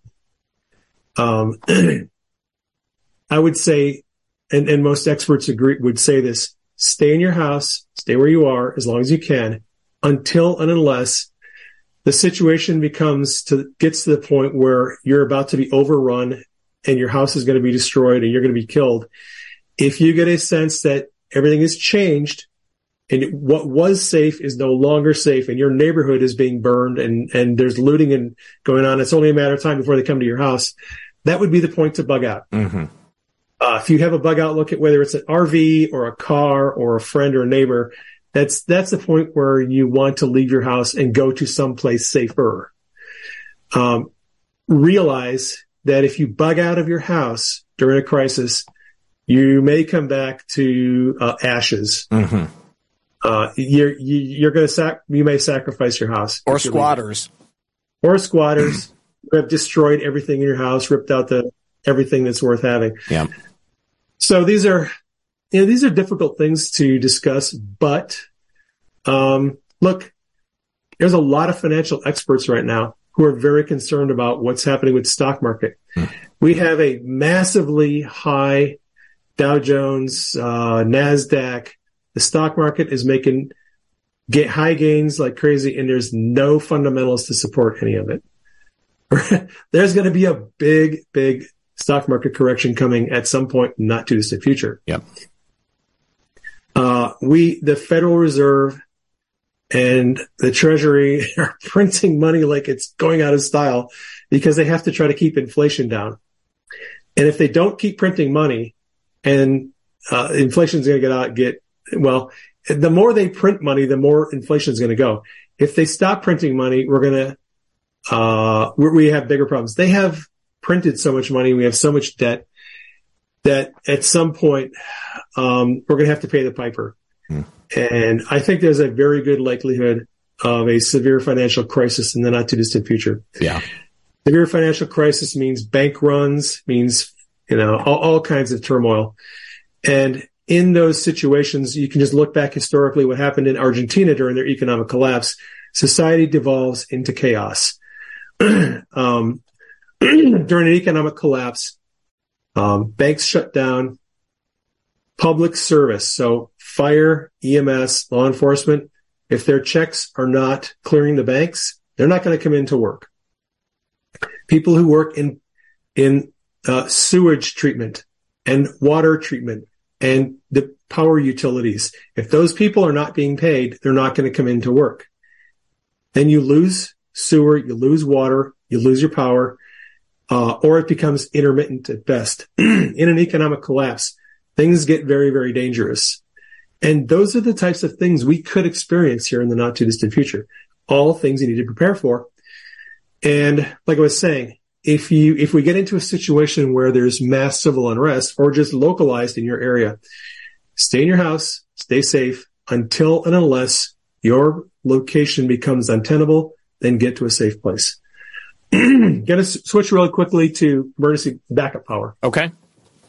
Because um because there are a lot of different things that can happen t- that would cause us to lose power, whether it's windstorms or a hurricane or a cyber attack, having access to emergency power is critical. Uh, a lot of ways to do that. You can store gasoline in your in your garage, put in some stabilizer in the gas cans. You can store gas for several years. propane has an almost indefinite storage life. You can store propane in in the containers for just forever. Uh, if you have, you know, six or seven tanks of propane stored up, you can run your barbecue grill off of the propane. You can run a generator off of propane. Uh, propane is, is a pretty good source of energy to provide emergency backup power. I live in Phoenix. We have sun here 320 days a year. So I have solar panels and solar generators. I can throw my solar panels out in my backyard. I can charge my solar generators, bring the generators inside, swap them out, keep my refrigerators going so I keep my, you know, food from spoiling and provide the necessary power I need inside my house using solar.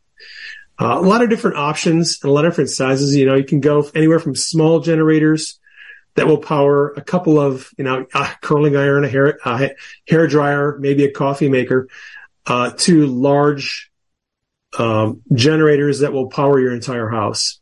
A lot of options in the book. I, I lay out all the different options for gas, propane, natural gas powered generators, solar, um, and, and everything in between.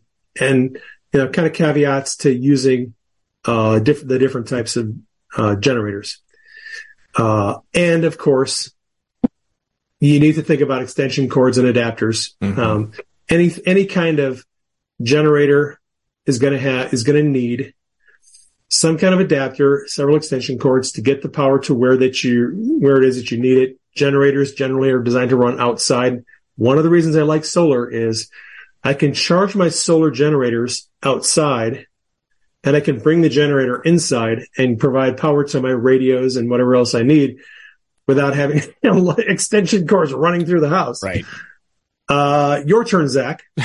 Um, you know, so yeah, another thing to think about is, I mean, obviously, uh, if you're running a generator on gasoline, um, you want to make sure that you have uh, adequate airflow because I, have heard some real horror stories, people setting them up in their garage or whatever, and then CO2 yeah. builds up, and you know, next thing you know, you're dead. But another uh, important aspect is if you are running a generator and uh, you're powering a whole bunch of stuff in your home, you want to make sure that the the extension cord you have uh, is powerful enough to make sure that it doesn't end up melting on you or, or starting a fire or something Correct. like that. Yeah.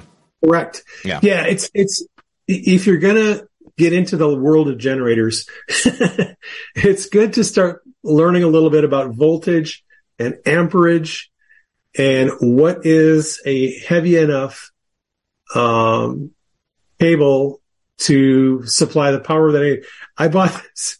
We have, we have a generator, a, a natural gas generator that runs to our breaker panel. Mm-hmm. And we have an interlock on the breaker panel that we can turn off the power that's coming in from the grid and just run our house on the generator. The, the 50 amp cable that supplies power from the generator to the outlet is about that big around. It's a big boy, that's for sure. like, it's like a two inch wide freaking cable. Yeah. But it's providing 50 amps of current. Uh, that's a lot of freaking power. Uh, so yeah, to Zak's point, you don't want to use small, thin little extension cords to power uh, appliances that use a lot of energy. You want to use the correct extension cords, correct adapters, and so that you don't burn your house down. Yep. Uh, that's the last thing you want if you're in the midst of the apocalypse, have yeah, your house get burnt down.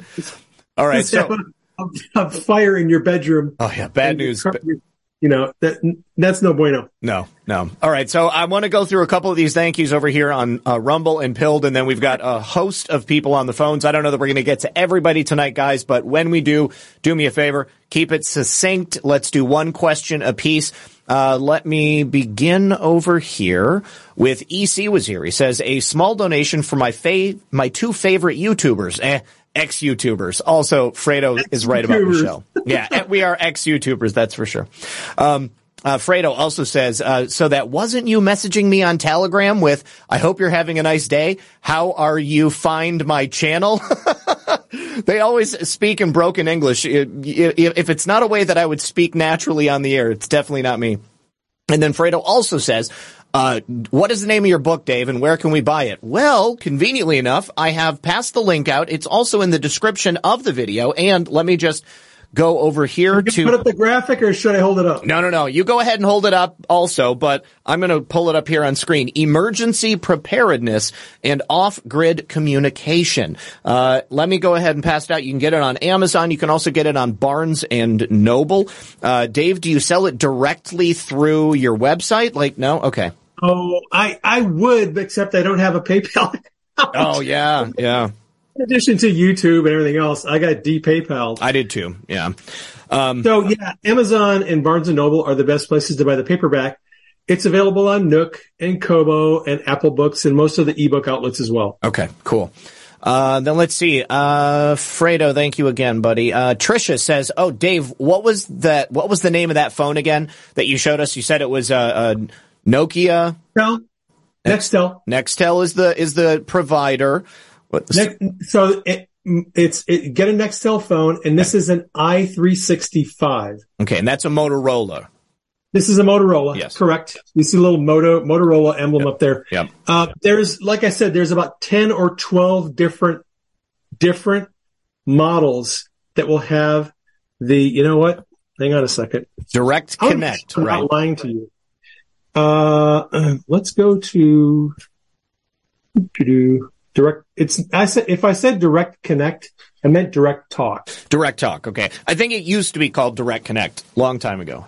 Yeah. Direct talk is the feature that you're looking for. Like I said, if you go on the internet and put in Nextel phones with direct talk capability, you'll get a list of 10 or 12 different models. Yeah. And then you can go on eBay and, uh, you know, purchase a couple of them make sure you get them with SIM cards. The four phones that I bought came with seven SIM cards. Okay. The seller was really nice. He threw in some extras.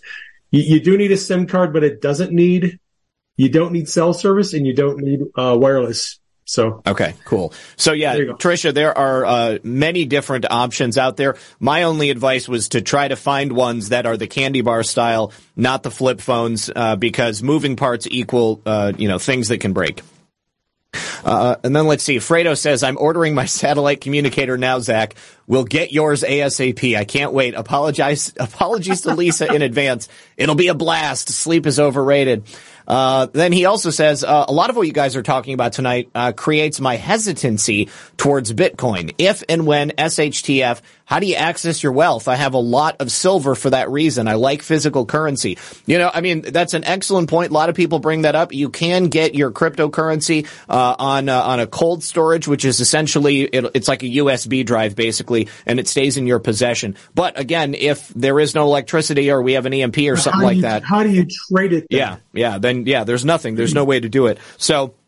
Silver is my favorite too, and especially because I got screwed on all of my crypto. Uh, I haven't gotten back into the market, and I I- don't anticipate I, will. I'm a, I'm a big fan of silver. Yeah, me too. and, And if you like gold, look into um, Goldbacks. Yes, I got a bunch of those too. Uh, Fredo is a big fan of that. Yeah. I, I just bought a bunch of Goldbacks last week. Yeah. Um, fractionalized gold that I think in a shit hits a fan situation would probably be pretty good bartering Totally. uh, goods. Yeah, I agree. Uh, then he says, Desert Flashpoint wants to know about a family comms plan and AREDN mesh. They also said, Desert flashpoint. Holy moly. uh, and he also says they also said Mohap, but not confident they were thinking it. okay. All right. De- Desert flashpoint is my buddy. Okay. Is this the one? Is this the one you He's were talking about? Yes. Okay. He and I, he and I do a lot of radio communication testing. Uh, when he writes an article, he sends it to me for review before he publishes it. Uh, he's, he's a really good friend of mine. I've known him for years. So he's asking about the family comms plan. Mhm. And what else is he asking about? Uh, and the AREDN mesh. Is AREDN, AREDN- mesh different than the LoRa mesh? Holy moly. AREDN Mesh is very different from uh, LoRa Mesh. So LoRa uses these low power radios. Yep. Okay. And AREDN Mesh is for amateur radio operators. It's a, AREDN stands for, it's an acronym, Amateur Radio Emergency Data Network, A-R-E-D-N. Okay. It is for ham radio operators. And Zak, are you ready for this? Is it internet on the radio? Yes. Oh, wow. Cool. Okay. It's broadband and my right over there if i could show you i would i have a computer i have an old panasonic toughbook sitting up there on my shelf that is connected to a router board and the router board is connected to a parabolic dish antenna up on the roof of my house that's pointed 10 north and is connected to another uh, node and I typically get 60 to 70 megs throughput on that connection. That's like your average basic connection nowadays. It's like your average Yeah. basic internet connection. It's, it's 5G. Wow. So what the, what these ham radio operators have done is they've, t- they've repurposed Wi-Fi network equipment and they're using it for amateur radio. Very cool. And so we create a network of nodes and 60 to 70 megs. You can do, you can stream data, uh, video on that, right? Mhm. So what, what people do is they've got, they've got video cameras that are connected via, uh, usually power over ethernet, but sometimes ethernet cable going into the router, uh, into the router board. And the router board then, uh, takes that information, sends it to your antenna, zooms it out to another node that receives it and, and that, uh, node is connected to another node, to another node, to another node, to another node. Here the most metropolitan areas actually have AREDN networks in them. You can go on the AREDN website, A-R-E-D-N dot org, I think. And there's a map there. If you pull up the map, it'll actually show you in your area where the AREDN nodes are. That's great. Right now. We have, uh, I think probably 25 or 30 nodes here in the Phoenix area. they cover the valley from East Valley to West Valley.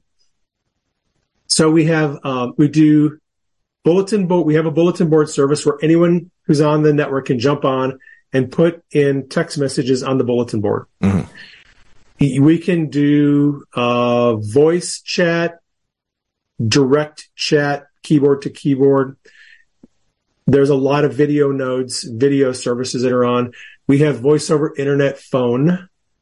Wow. All right. So I've got a phone. I've got a Grandstream phone that's plugged into my router board that is dial up IP.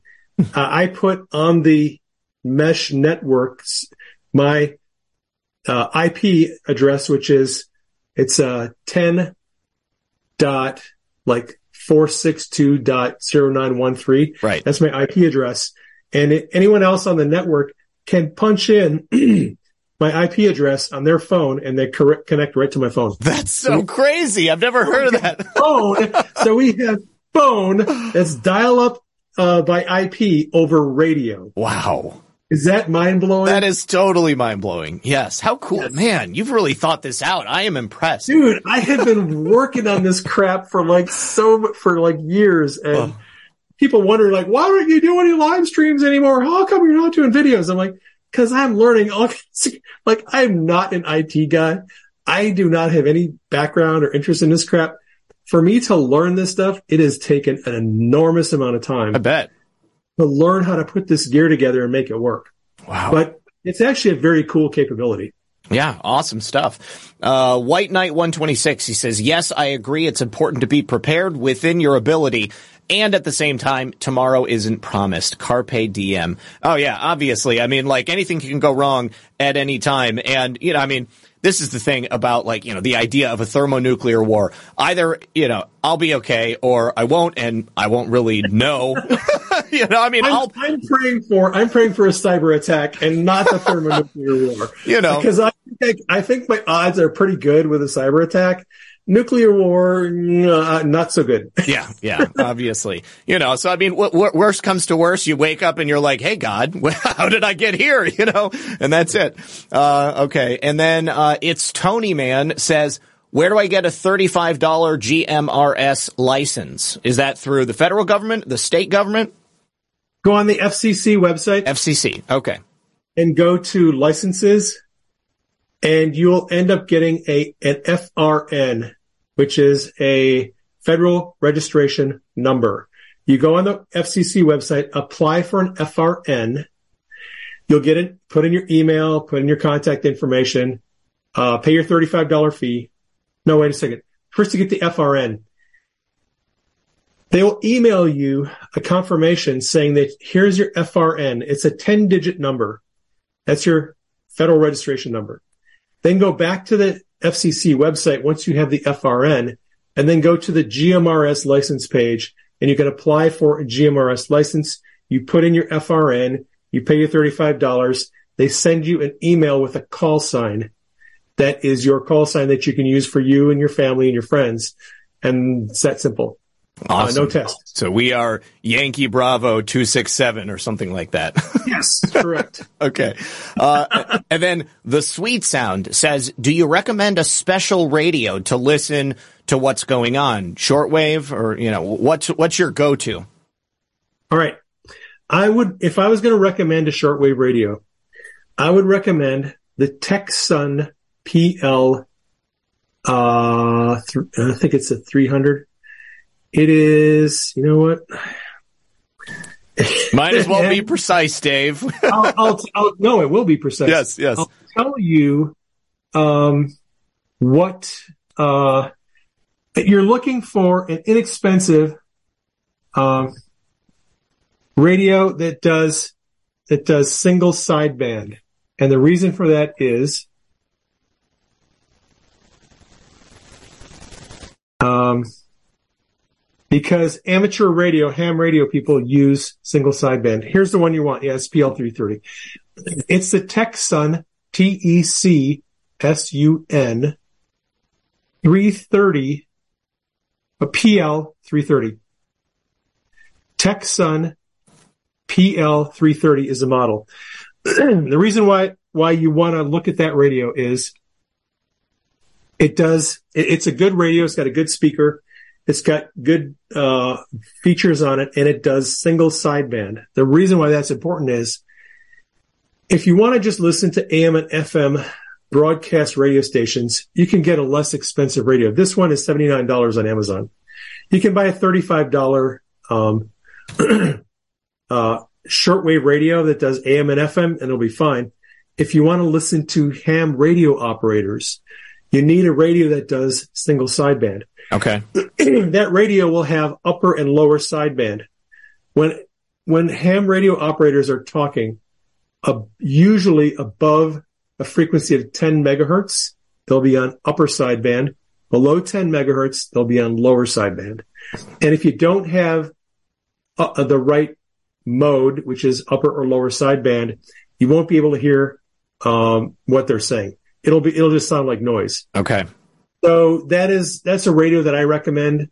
There are more expensive ones. There are less expensive ones. It's, it's a good, you know, starter uh, shortwave radio that's good for that purpose. All right. And uh, United We Stand Forever in the chat just dropped a link to mygmrs.com, which appears to be uh, a, a, place to buy radios online. Do you know this website? I, I didn't know that you could buy radios there.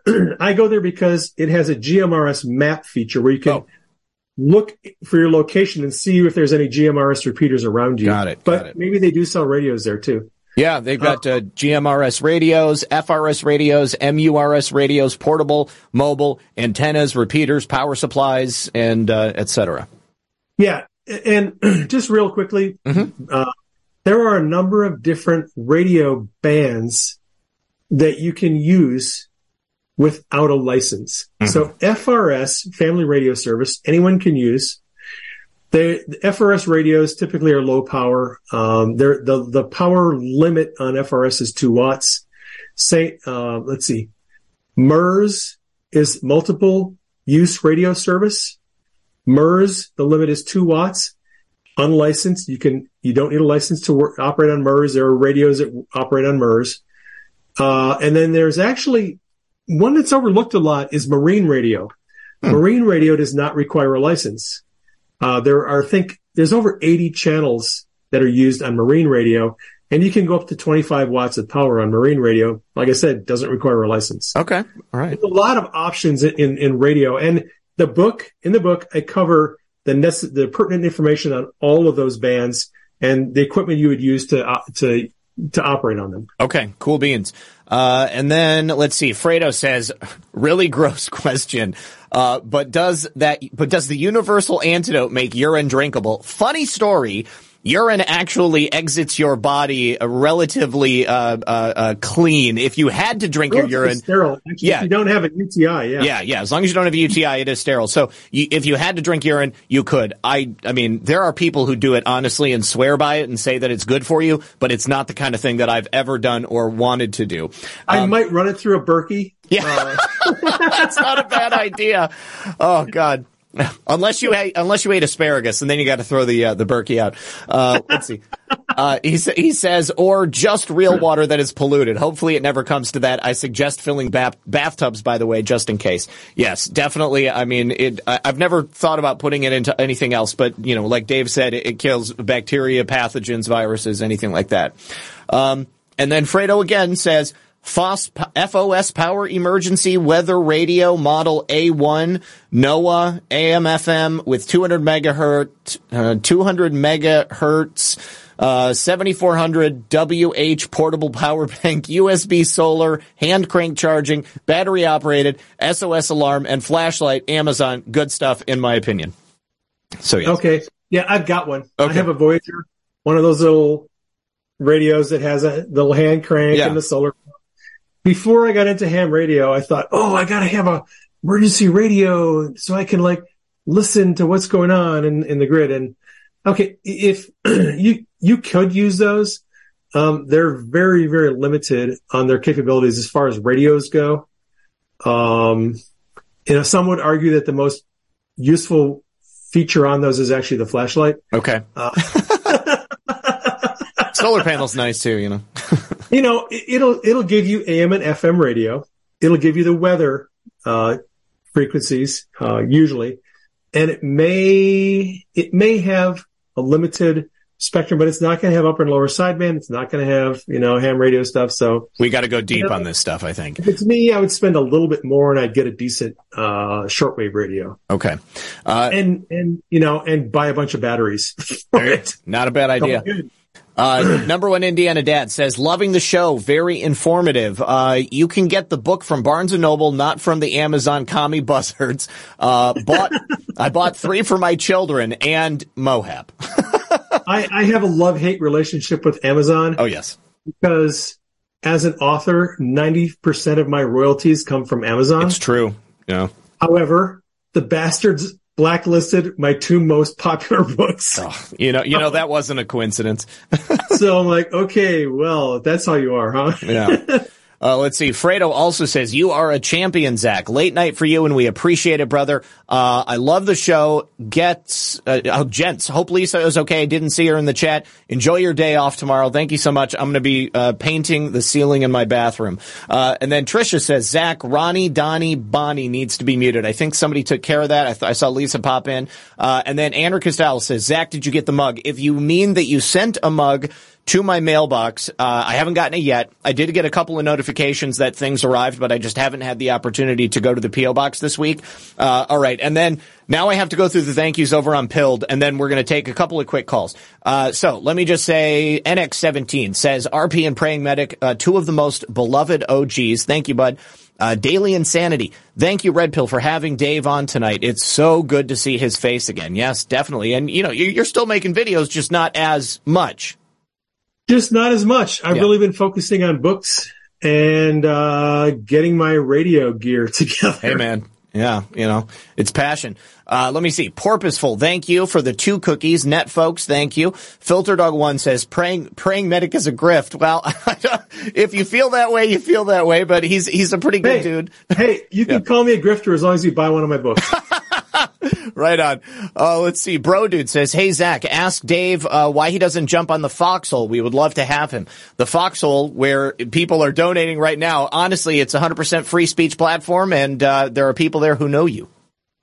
Uh, yeah, I, I actually, I think I, I installed a Foxhole app and I created an account there. Yeah. I'm just not doing a lot of videos right now. I mean, I do my Supernatural Saturday once a month. Yeah. That's really about it. I'm not doing a lot of, uh, videos right now. Okay, no problem. Other priorities.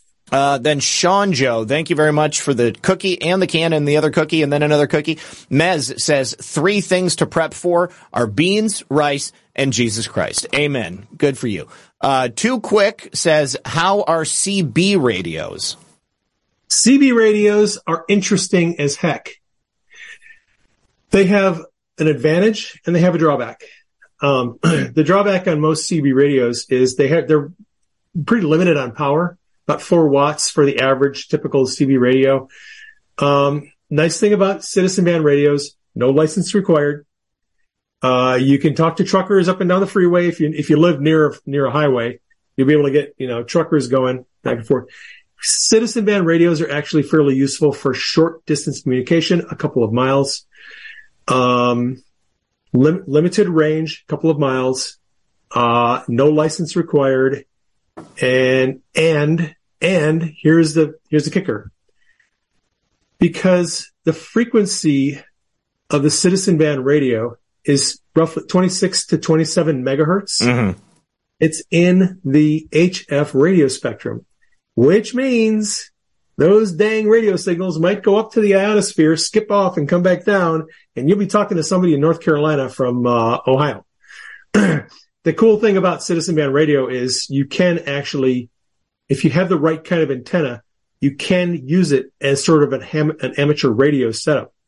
Uh, if the 11 meter band is open, and actually right now radio propagation is really good on bands from 10 up to 15 meters.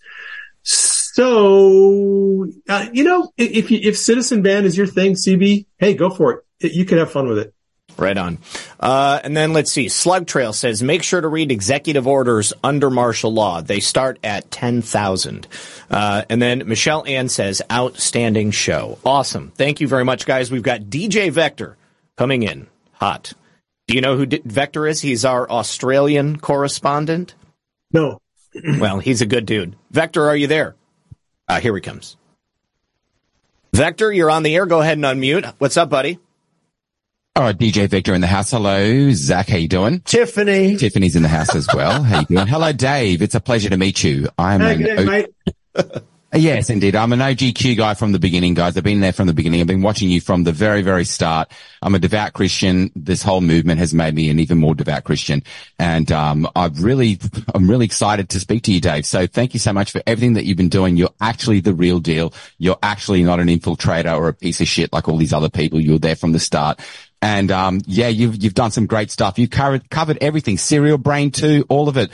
You know, I really appreciate your work, and I appreciate Zak. Got to give Zak a huge set, uh, sh- like shout out. Amazing, amazing. Uh, I don't know how he does it day in and day out. I'm working my ass off, and uh, I'm still admiring the work that you guys are doing. So I'm humbled, and I just wanted to say that Australia is with you. There are patriots around the world with the spirit of America.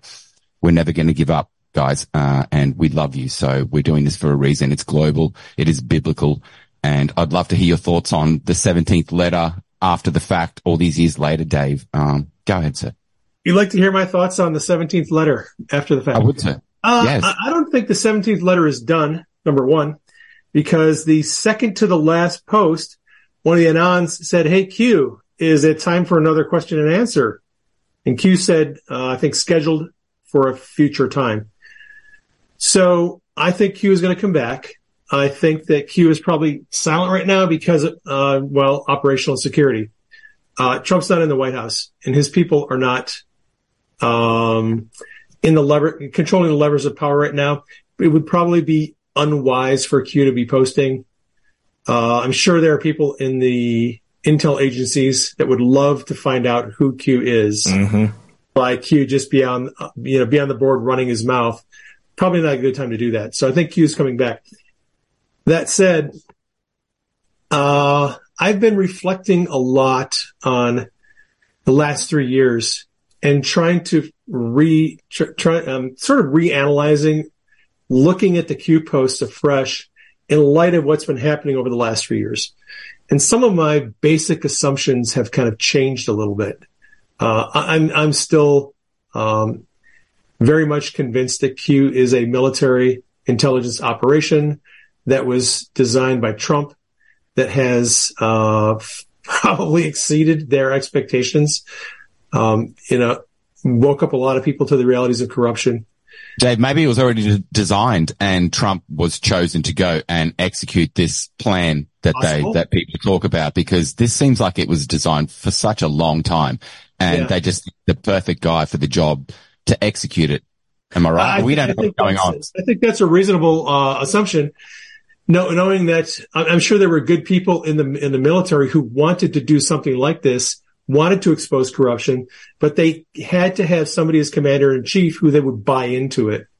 And so, yeah, I, I think that's totally possible. Or, or there's a time travel element and President Trump came back from the future to set it Project up in the past. Glass? That's right. I was about to say, Looking Glass. What about uh, Baron Trump's Amazing Adventures or whatever it is? Yes. This is not really making sense. Then you've got Pepe, point entering, point exiting, possibly, um, and the Shadilay song and all kinds of stuff. The the cult of Kek. This is really starting to confuse me, and uh, I, I'm I'm starting to get on the bordering of being insane. Uh, after eight years of what nine years after the Pizzagate, all that stuff. Oh, yeah. it's all bubbling away. It's all starting to come out. There's all the connections with Epstein and everybody else. It's drip, drip, drip, flood. Um, I'm a very patient man, Dave and Zak, but um, at some point, like I think it's going to have to be this year. Something's going to have to break. Something's going to go down, and there are going to be people getting arrested and going to jail. So if you're those people on those boards that are those two week people that are saying two two more weeks, where are the arrests? I'm telling you that I have a funny feeling that there are going to be some big arrests coming. Look at Fani Willis and Fulton County, everything that they do just falls apart like a pile of shit, like a cheap Chinese motorcycle. Um, it's beautiful to watch, but it's scary as well. Meryl- what do you think? What do you, Marilyn Mosby the nation's first BLM prosecutor from Baltimore, just was found guilty of mortgage fraud and perjury, and she's going to prison, likely going to lose Thank- her law license. Uh, I would not be surprised if Fani Willis also doesn't end up getting disbarred because uh, her testimony. Well, I mean, all of the witnesses for you know her and the rest of the DA's department, her father Nathan Wade. Uh, you know, Terrence Bradley totally impeached them. Her be- her best friend from college impeached both of them as well. Yeah, it, it it's not looking too good. That was a hot mess. Hey, hey, Zak. Yeah. If Trump gets back into the White House, the next U.S. attorney for the Northern District of Georgia is going to be a Republican. Ooh, ooh, that's nice. That's very nice. I Yeah. think that's going to come back to bite those people. I, yeah, I tend to think so. Tend to think so. Who? All right. Well, Who are listen, they gonna Ve- take? Vector, we got to take the next caller, buddy. We have so many people on the for it. line, and I'm I'm going to pass out here soon. So, uh, I- we we love you, and I'm so glad you were the first caller. I love you too, Zak. I love you too, Dave. Uh, it's a pleasure and, uh, make America great again. That's all I got for you. So there's that. Uh, Little Rocket Man. see you later. Thanks. Peace. Thanks, man. See ya. All right. That was great. He's yeah. He, he is awesome. He's awesome. He is awesome. All right, caller, you're on the air. Can we get your name? Uh, it's Casey. Good Saturday evening, Dave and Zak. Excellent. Hey, Casey. Welcome, Casey. And Hey. and hey, I'm uh, I just I just want to request that you uh, keep it to one question so that we can zoom through all these calls. I appreciate you. Absolutely. And I just came in when you guys were talking about drinking urine. So I'm going to ask, is it okay to drink Bud Light again? Uh, You know what? I'll drink piss before I drink Bud Light, but I mean I don't drink so. There you go. oh, I, I did have a, a serious technical question about communications for, for Dave, Okay. but I really would be remiss if I didn't mention, Zak, have you been watching what's happening to uh, one of your former guests, uh, Ashton Forbes? Um, the I, 307 I, I've, I've I've saw that he he he's coming back on the show here next month, and and I saw that there was something about him retiring from the investigation, but I haven't taken a close look. So no, I guess I really don't know. I, he's being bullied. He's being Oh. doxxed, and it's Yeah. just I hate when that happens to any one of your guests. Yeah, Just you know, uh, the the Red Pill family, Badlands, they really need to sponsor and get behind guests to come on and say what they have to say. Mhm. But you shouldn't be pilloried by bigger media outlets to you know say what you have to say. You know, I- I debate agree. is great, but not you know Samson. Uh, you know, David versus Goliath. absolutely. But anyhow, Dave, uh, you're talking about the old VHS and UH, UHF and VHF, uh, the analog signals. I was always curious when they, you know, went to digital, those, uh, TV channels. I mean, they obviously didn't, didn't disappear. Is there some way, you know, the government could reinstate them for some sort of, uh, practical service for communications? Because obviously the CB, the shortwave radios, I got walkie talkies. So those are only as good as probably your sight line as well. But I just look at it, why haven't we utilized those as some sort of communication? I mean, not everybody has the old TVs, but I got to think the whole capacitor motherboard has got to be a lot simpler than the digital stuff is now. Yep. And there are still broadcast stations that are transmitting analog signals on UHF and VHF. Well, little, those signals are being, yes, utilized. a little known s- secret, but they're still broadcasting uh, analog UHF and VHF. oh wow. And if someone had a, a, a TV with rabbit ears, they aren't capable of picking up that signal, they could certainly uh, tune in. Yeah, because I've heard kind of signals and stuff. But also, you you mentioned you monitor Asia and the Pacific. Yep. First thing you get up, I just I want to make a comment because I think if it's a economic disaster, first of all, there won't be rioting until the weather gets better. George Floyd told us that. but watch Hong Kong because if it's economic, that's where the money flows in and out. And if it's China, that's the that's the place to listen into because not only is it us, but it's the British, it's everybody else that has their money there. And I Yep. want to say it'll probably be before Taiwan, but uh, they'll they'll be the indicator in, in that connection. And uh, we we got a timeline. I don't want to make any predictions, but uh, the RNC convention if we can make it past that point, they do have to release the defensive briefings to the nominee, and that'll be Trump. So that's a, a mile marker. If we can get there, you know, uh, they've got to give the defensive briefings, unlike in 2016. So Wow. I would say that's going to be a mile marker to look forward to Good point. if we can get through the summer of riots or summer of love.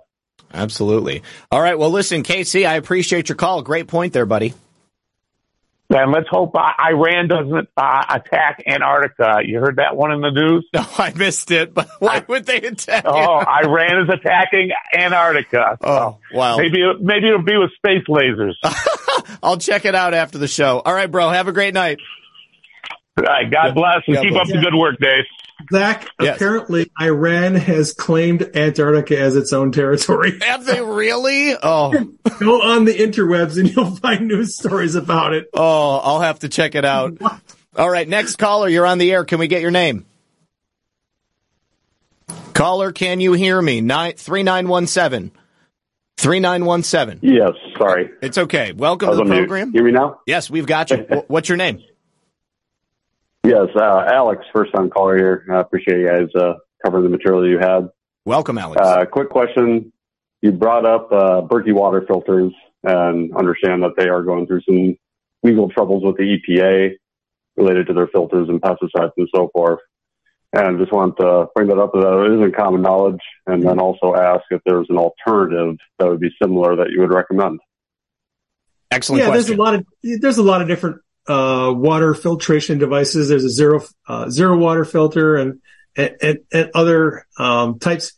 Actually, um, Mr. Smarty Pants, uh, Desert, uh, what's his? Uh, Desert Flashpoint. He's Desert on the Flashpoint. line. forgetting his handle. Desert Flashpoint just published a Substack uh, about a month ago where he has detailed descriptions about how you can build your own Berkey Ooh. out of a couple of five gallon plastic food grade buckets. Uh, you don't have to, you know, pay 600 bucks or 500 bucks to buy a Berkey. You can make your own. And those, those filter elements are available through many different suppliers. Um, I've got a big Berkey and, uh, you can, you can buy the, the filters. They're commonly available in a lot of different places. Yeah. There's a, i- there's an issue with the government, but the filters are still available. And like I said, you can build your own. There's, there's also other options. All right, good stuff. Great question. How, how do they find uh, Desert Flashpoint's Substack? Yeah, his if you go on Twitter, his handle is Desert Flashpoint, but it's not spelled out Desert Flashpoint. There's like a uh there's a letter missing if it's it's like F L D E S R T, I think. Anyway. All right. Well, Alex, if you, if you look on Substack, if you search Substack for Desert Flashpoint, you'll find a Substack. The article is about a month old where he gives instructions on how to build your own Berkey. all right, Uh, and, from- and he's on the line too. So, Alex, get your pen ready. I'll make sure that he tells us exactly how to get there. Okay. All right. Thanks for your call, bro. I appreciate it. Yeah, thanks, guys. All right. God bless. God bless. Have a great night. All right. Three more callers. Next caller, you're on the air. Make sure you mute the stream. And can we get your name? Hey, hold on. Thanks for your call, bro. I appreciate it. How you doing, Zak? Hey, what's up, Colin? This is great. Uh, I just wanted to uh, say thank you um, because I've been listening to you for a long time, and uh, I think you got people through that period of time, what I call, it, you know, a, a crucial period Mhm. when people really didn't know what was going on. So I wanted to thank you for that. I look forward to reading your book. And uh, I wanted one thing to share though, because I'm living it literally right now. Um, and so there's just a little little thing. Light is extremely important. Twenty bucks at um, pretty much any auto parts store. If you're paying more than twenty bucks, it's probably too much. The kind that goes on your truck. I put it. I mount it at the end of an, a telescoping pole, which you can get at the dollar store. And then what I do is I take the leads and I um, cut off an extension cord, which has uh, like a three-way plug. I think you can get them for a dollar, two dollars, four dollars, something. And I make the short end, the plug in, the three plug in, and I mount that on with two clips. So it'll It'll go to a battery. And now I can use any extension cord and I can plug and I can get light anywhere. And, and having light makes all the difference in the world in your attitude. And once your attitude changes, so the other second part is practice. Check it out. Try some of these things out for yourself and practice living that way for a while and knowing, you know, that, oh, you know, I don't, I, I'm not forced into it. So you don't have to panic. Just like anybody who before they go in the ring, they're going to practice. Mm-hmm. The other thing, of course, you know that I've got to say is that we would never be in this situation if we would institute something like mandatory COMC testing and by doing so remove those that are completely incompetent. I think we're seeing a history here, a list after list after list. What do they all have in common? They're all not only corrupt, but completely incompetent. Now, we may not be able to do anything about them being corrupt, but we can do something about them being competent or not. Anyway, that's my five cents worth. I want to say thank you and thank you again, Zak, and blessings. God bless you, brother. We'll talk to you soon. Thank you so much. All right, next caller, you're on the air. Can we get your name? Hey, this is Amon. Hey, Amon, how you doing, buddy? I'm doing pretty good. Excellent. Welcome to the show. Yeah, um, I just wanted to uh, say, Dave, uh, I've been following you since you're doing Q and stuck around to follow your spiritual stuff afterwards. Thank um, you. You know, I've uh, always felt you were pretty good at being up to date with the Q stuff, so I never worried about missing a Q post after following you. And well, uh, I, I try yeah, to keep people up to date. yeah. So uh, that's about all I wanted to say. Just uh, thanks for all your work, and uh, I'm out there watching you on Rumble. I I guess you don't stream live on Rumble. I've never caught a Saturday stream there. Yeah, I'm I'm only streaming live on Telegram right now. I, I upload the videos to Rumble after I'm after the live stream is over. Yeah, I usually catch them Sunday mornings. Yeah. Yeah. So uh, yeah, thanks for all you do. Have a great night. Thanks, Amon. We'll see you, brother. Have a great night. All right, and finally, the famous or perhaps infamous Desert Flashpoint. We're just waiting for him to connect, and while we're waiting for him to pop in, Fredo says, "Good call, Vector. Why no cam? Uh, herpes." I kid, but in all honesty, thank you, Dave. Uh, you were one of the first people that explained what was going on with Q back in 2017. I appreciate your work. Also, I think Taylor Swift is a dude. I don't know. All right, Desert Flashpoint, you're on the air. oh my gosh, this is so cool. I've been listening for so long. You Right. guys have covered so much. Awesome. Glad to have you here. Uh, oh my gosh. Yeah. I, I've just been hanging out in the chat. I posted that link to the article in the chat. So, and I apologize. I didn't give you a heads up. No, but, no, uh, it's okay. It's okay. What- Tell, tell me, tell me how to get there because I, it's, I'm not going to be able to find it going back through. substack.com slash desert flashpoint. Okay, substack.com forward slash Way too easy. desert flashpoint. So you can get there first. He's the kind of troll that I like. Okay. Yeah, all right. I found you. Awesome. Cool beans. I'll pass this out again. So, Dave, uh, you've Yes, covered so much about communications, but I just wanted to emphasize uh, something I didn't hear you mention, and that's how communications are a diminishable skill. They require practice.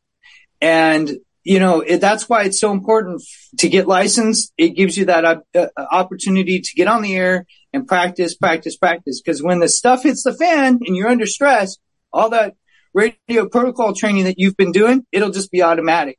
You're not going to have to learn it on the fly. Desert Flashpoint and I both have a couple of recent um, communication failures that were due to a lack of familiarity with our equipment.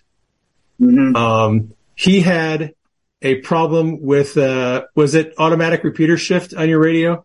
Oh, oh yes, yes. Where he his radio has an automatic repeater shift function, and if you don't turn it off, uh, it's automatically going to shift the frequency, the normal offset for the, for that band. And so he had some problems with his radio, and he didn't realize that that thing was on. I've had I've had all kinds of problems with my radios because of forgetfulness, because I don't use them enough. And and to his point, radio use is a very quickly diminishable skill. Mm-hmm. If you think that you can just buy a radio and then when the lights go out, you're just going to pick that thing up and start talking to people all over the world. It ain't going to happen. if you are not accustomed to using it, if you can't program in the frequencies that you need, if you don't know how to operate the power settings, you are not going to be able to talk to anybody. Practice with your radio before you need it. I mean, that makes a lot of sense. Uh, I, and I suppose it also explains why the people who are into radio communications are so often like just delve right into it because if you're not using it, you lose it. The reason why I'm not doing live streams really is I have spent so much time learning all these communication things, the network, mesh networking, AREDN, amateur radio, uh, everything. And every every part of this uh, communications plan has a learning curve to it. And some of the learning curves on this stuff is really, really steep. For AREDN mesh networking, you literally have to know how to put together um, internet networking equipment sure. and set it up and flash the software and connect everything. It's, it's very technical, but some of the stuff is, is relatively easy. You know, um, the, the LoRa radios with Meshtastic not rocket science. It'll take you a couple days to learn it. But if you purchase it, the equipment and don't get familiar with learning how to use it, it's going to be very, very difficult to use it in a crisis. Sure. So, yeah. I can only imagine the, the world's falling apart around you and you have to you basically have to take a master's course. something you've never learned before. yeah. Not right. easy. All right. Good stuff. Desert Flashpoint, anything else that you wanted to drop? Uh, yeah. One more thing. Uh, come, you know, figure out what your communi- your communications plan is, who you want to talk to, when you want to talk to them. Set that up ahead of time. If you have radios for small group for community defense or just for family members, you know, you want to set that up ahead of time as well. And you have, want to have that written out. It's going to be very hard to communicate, to coordinate that once stuff starts going sideways. Sure. Good stuff. So, Excellent point. You can find me on Twitter. You can find me on Telegram. Thank you, Red Pill, for having me. Absolutely. Hey, Desert Flashpoint. Yo. Heard that the, the good plan is to bring guns and bring friends with guns. Is that true? yeah. Yeah. Yeah, I'll be bringing guns to your house possibly. oh, good stuff, man. Well, listen, I'm glad you're here. I'm subscribing to your Substack and I look forward to checking your articles out. Very cool. Thank you so much. I'm humbled. All right, brother. Have a great night. You as well. Thank you. We'll see you. All right. Now, final thank yous over here on Rumble. Fredo says, not to be a Debbie Downer, Zak, but Fani Willis just texted me and said you were wearing your shirt backwards. Also, love Casey. Uh, would love to have a beer with him. Yes. So Fani Willis essentially wore her dress backwards in court. I don't know if that's because she just I threw it on. I was asking my wife, I'm like, what the hell is wrong with her dress? She Yeah. got that thing on backwards. I mean, there's always the possibility that, you know, maybe it was designed like that, but I think that's unlikely. Uh, I, I think that, you know, probably, I don't know, maybe she thinks it's supposed to be worn like that. I haven't looked at a whole bunch of pictures of Fani Willis to see if she is in the habit of wearing it backwards like that, but I can't You believe know, somebody didn't tell her. There's an internet rumor going around that she had a little bit too much Grey Goose before she went to Ah. Yeah. testify. I can think, yeah.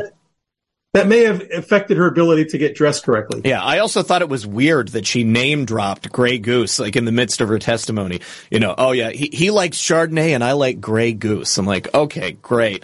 Anyways, she did not present well.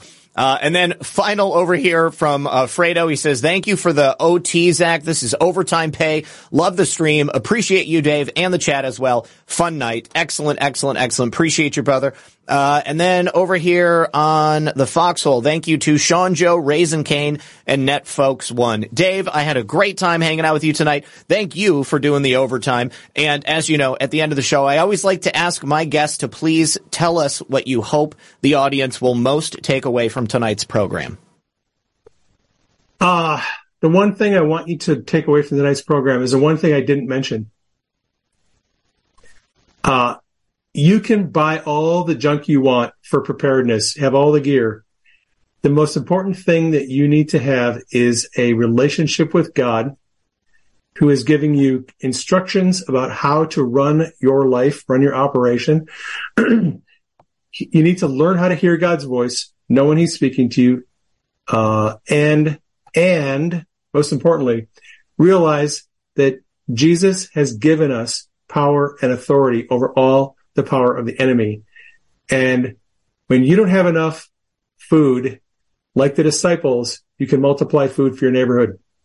When you run out of gas, God can fill your gas tank supernaturally. I have lots of testimonies of people who've had they're run driven their driven their cars for weeks or months on empty gas tanks. Oh, wild!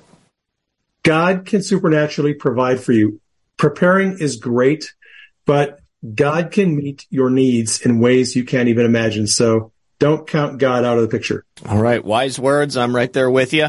Uh, thank you to everybody for hanging out with us tonight. Really appreciate it. If you haven't yet, please hit the like button or the thumbs up or whatever it is on the platform that you're on. Consider sharing the show and uh, enjoy your day tomorrow. Dave, thank you as always. Please tell people before we go where they can find your work once more. PrayingMedic.com.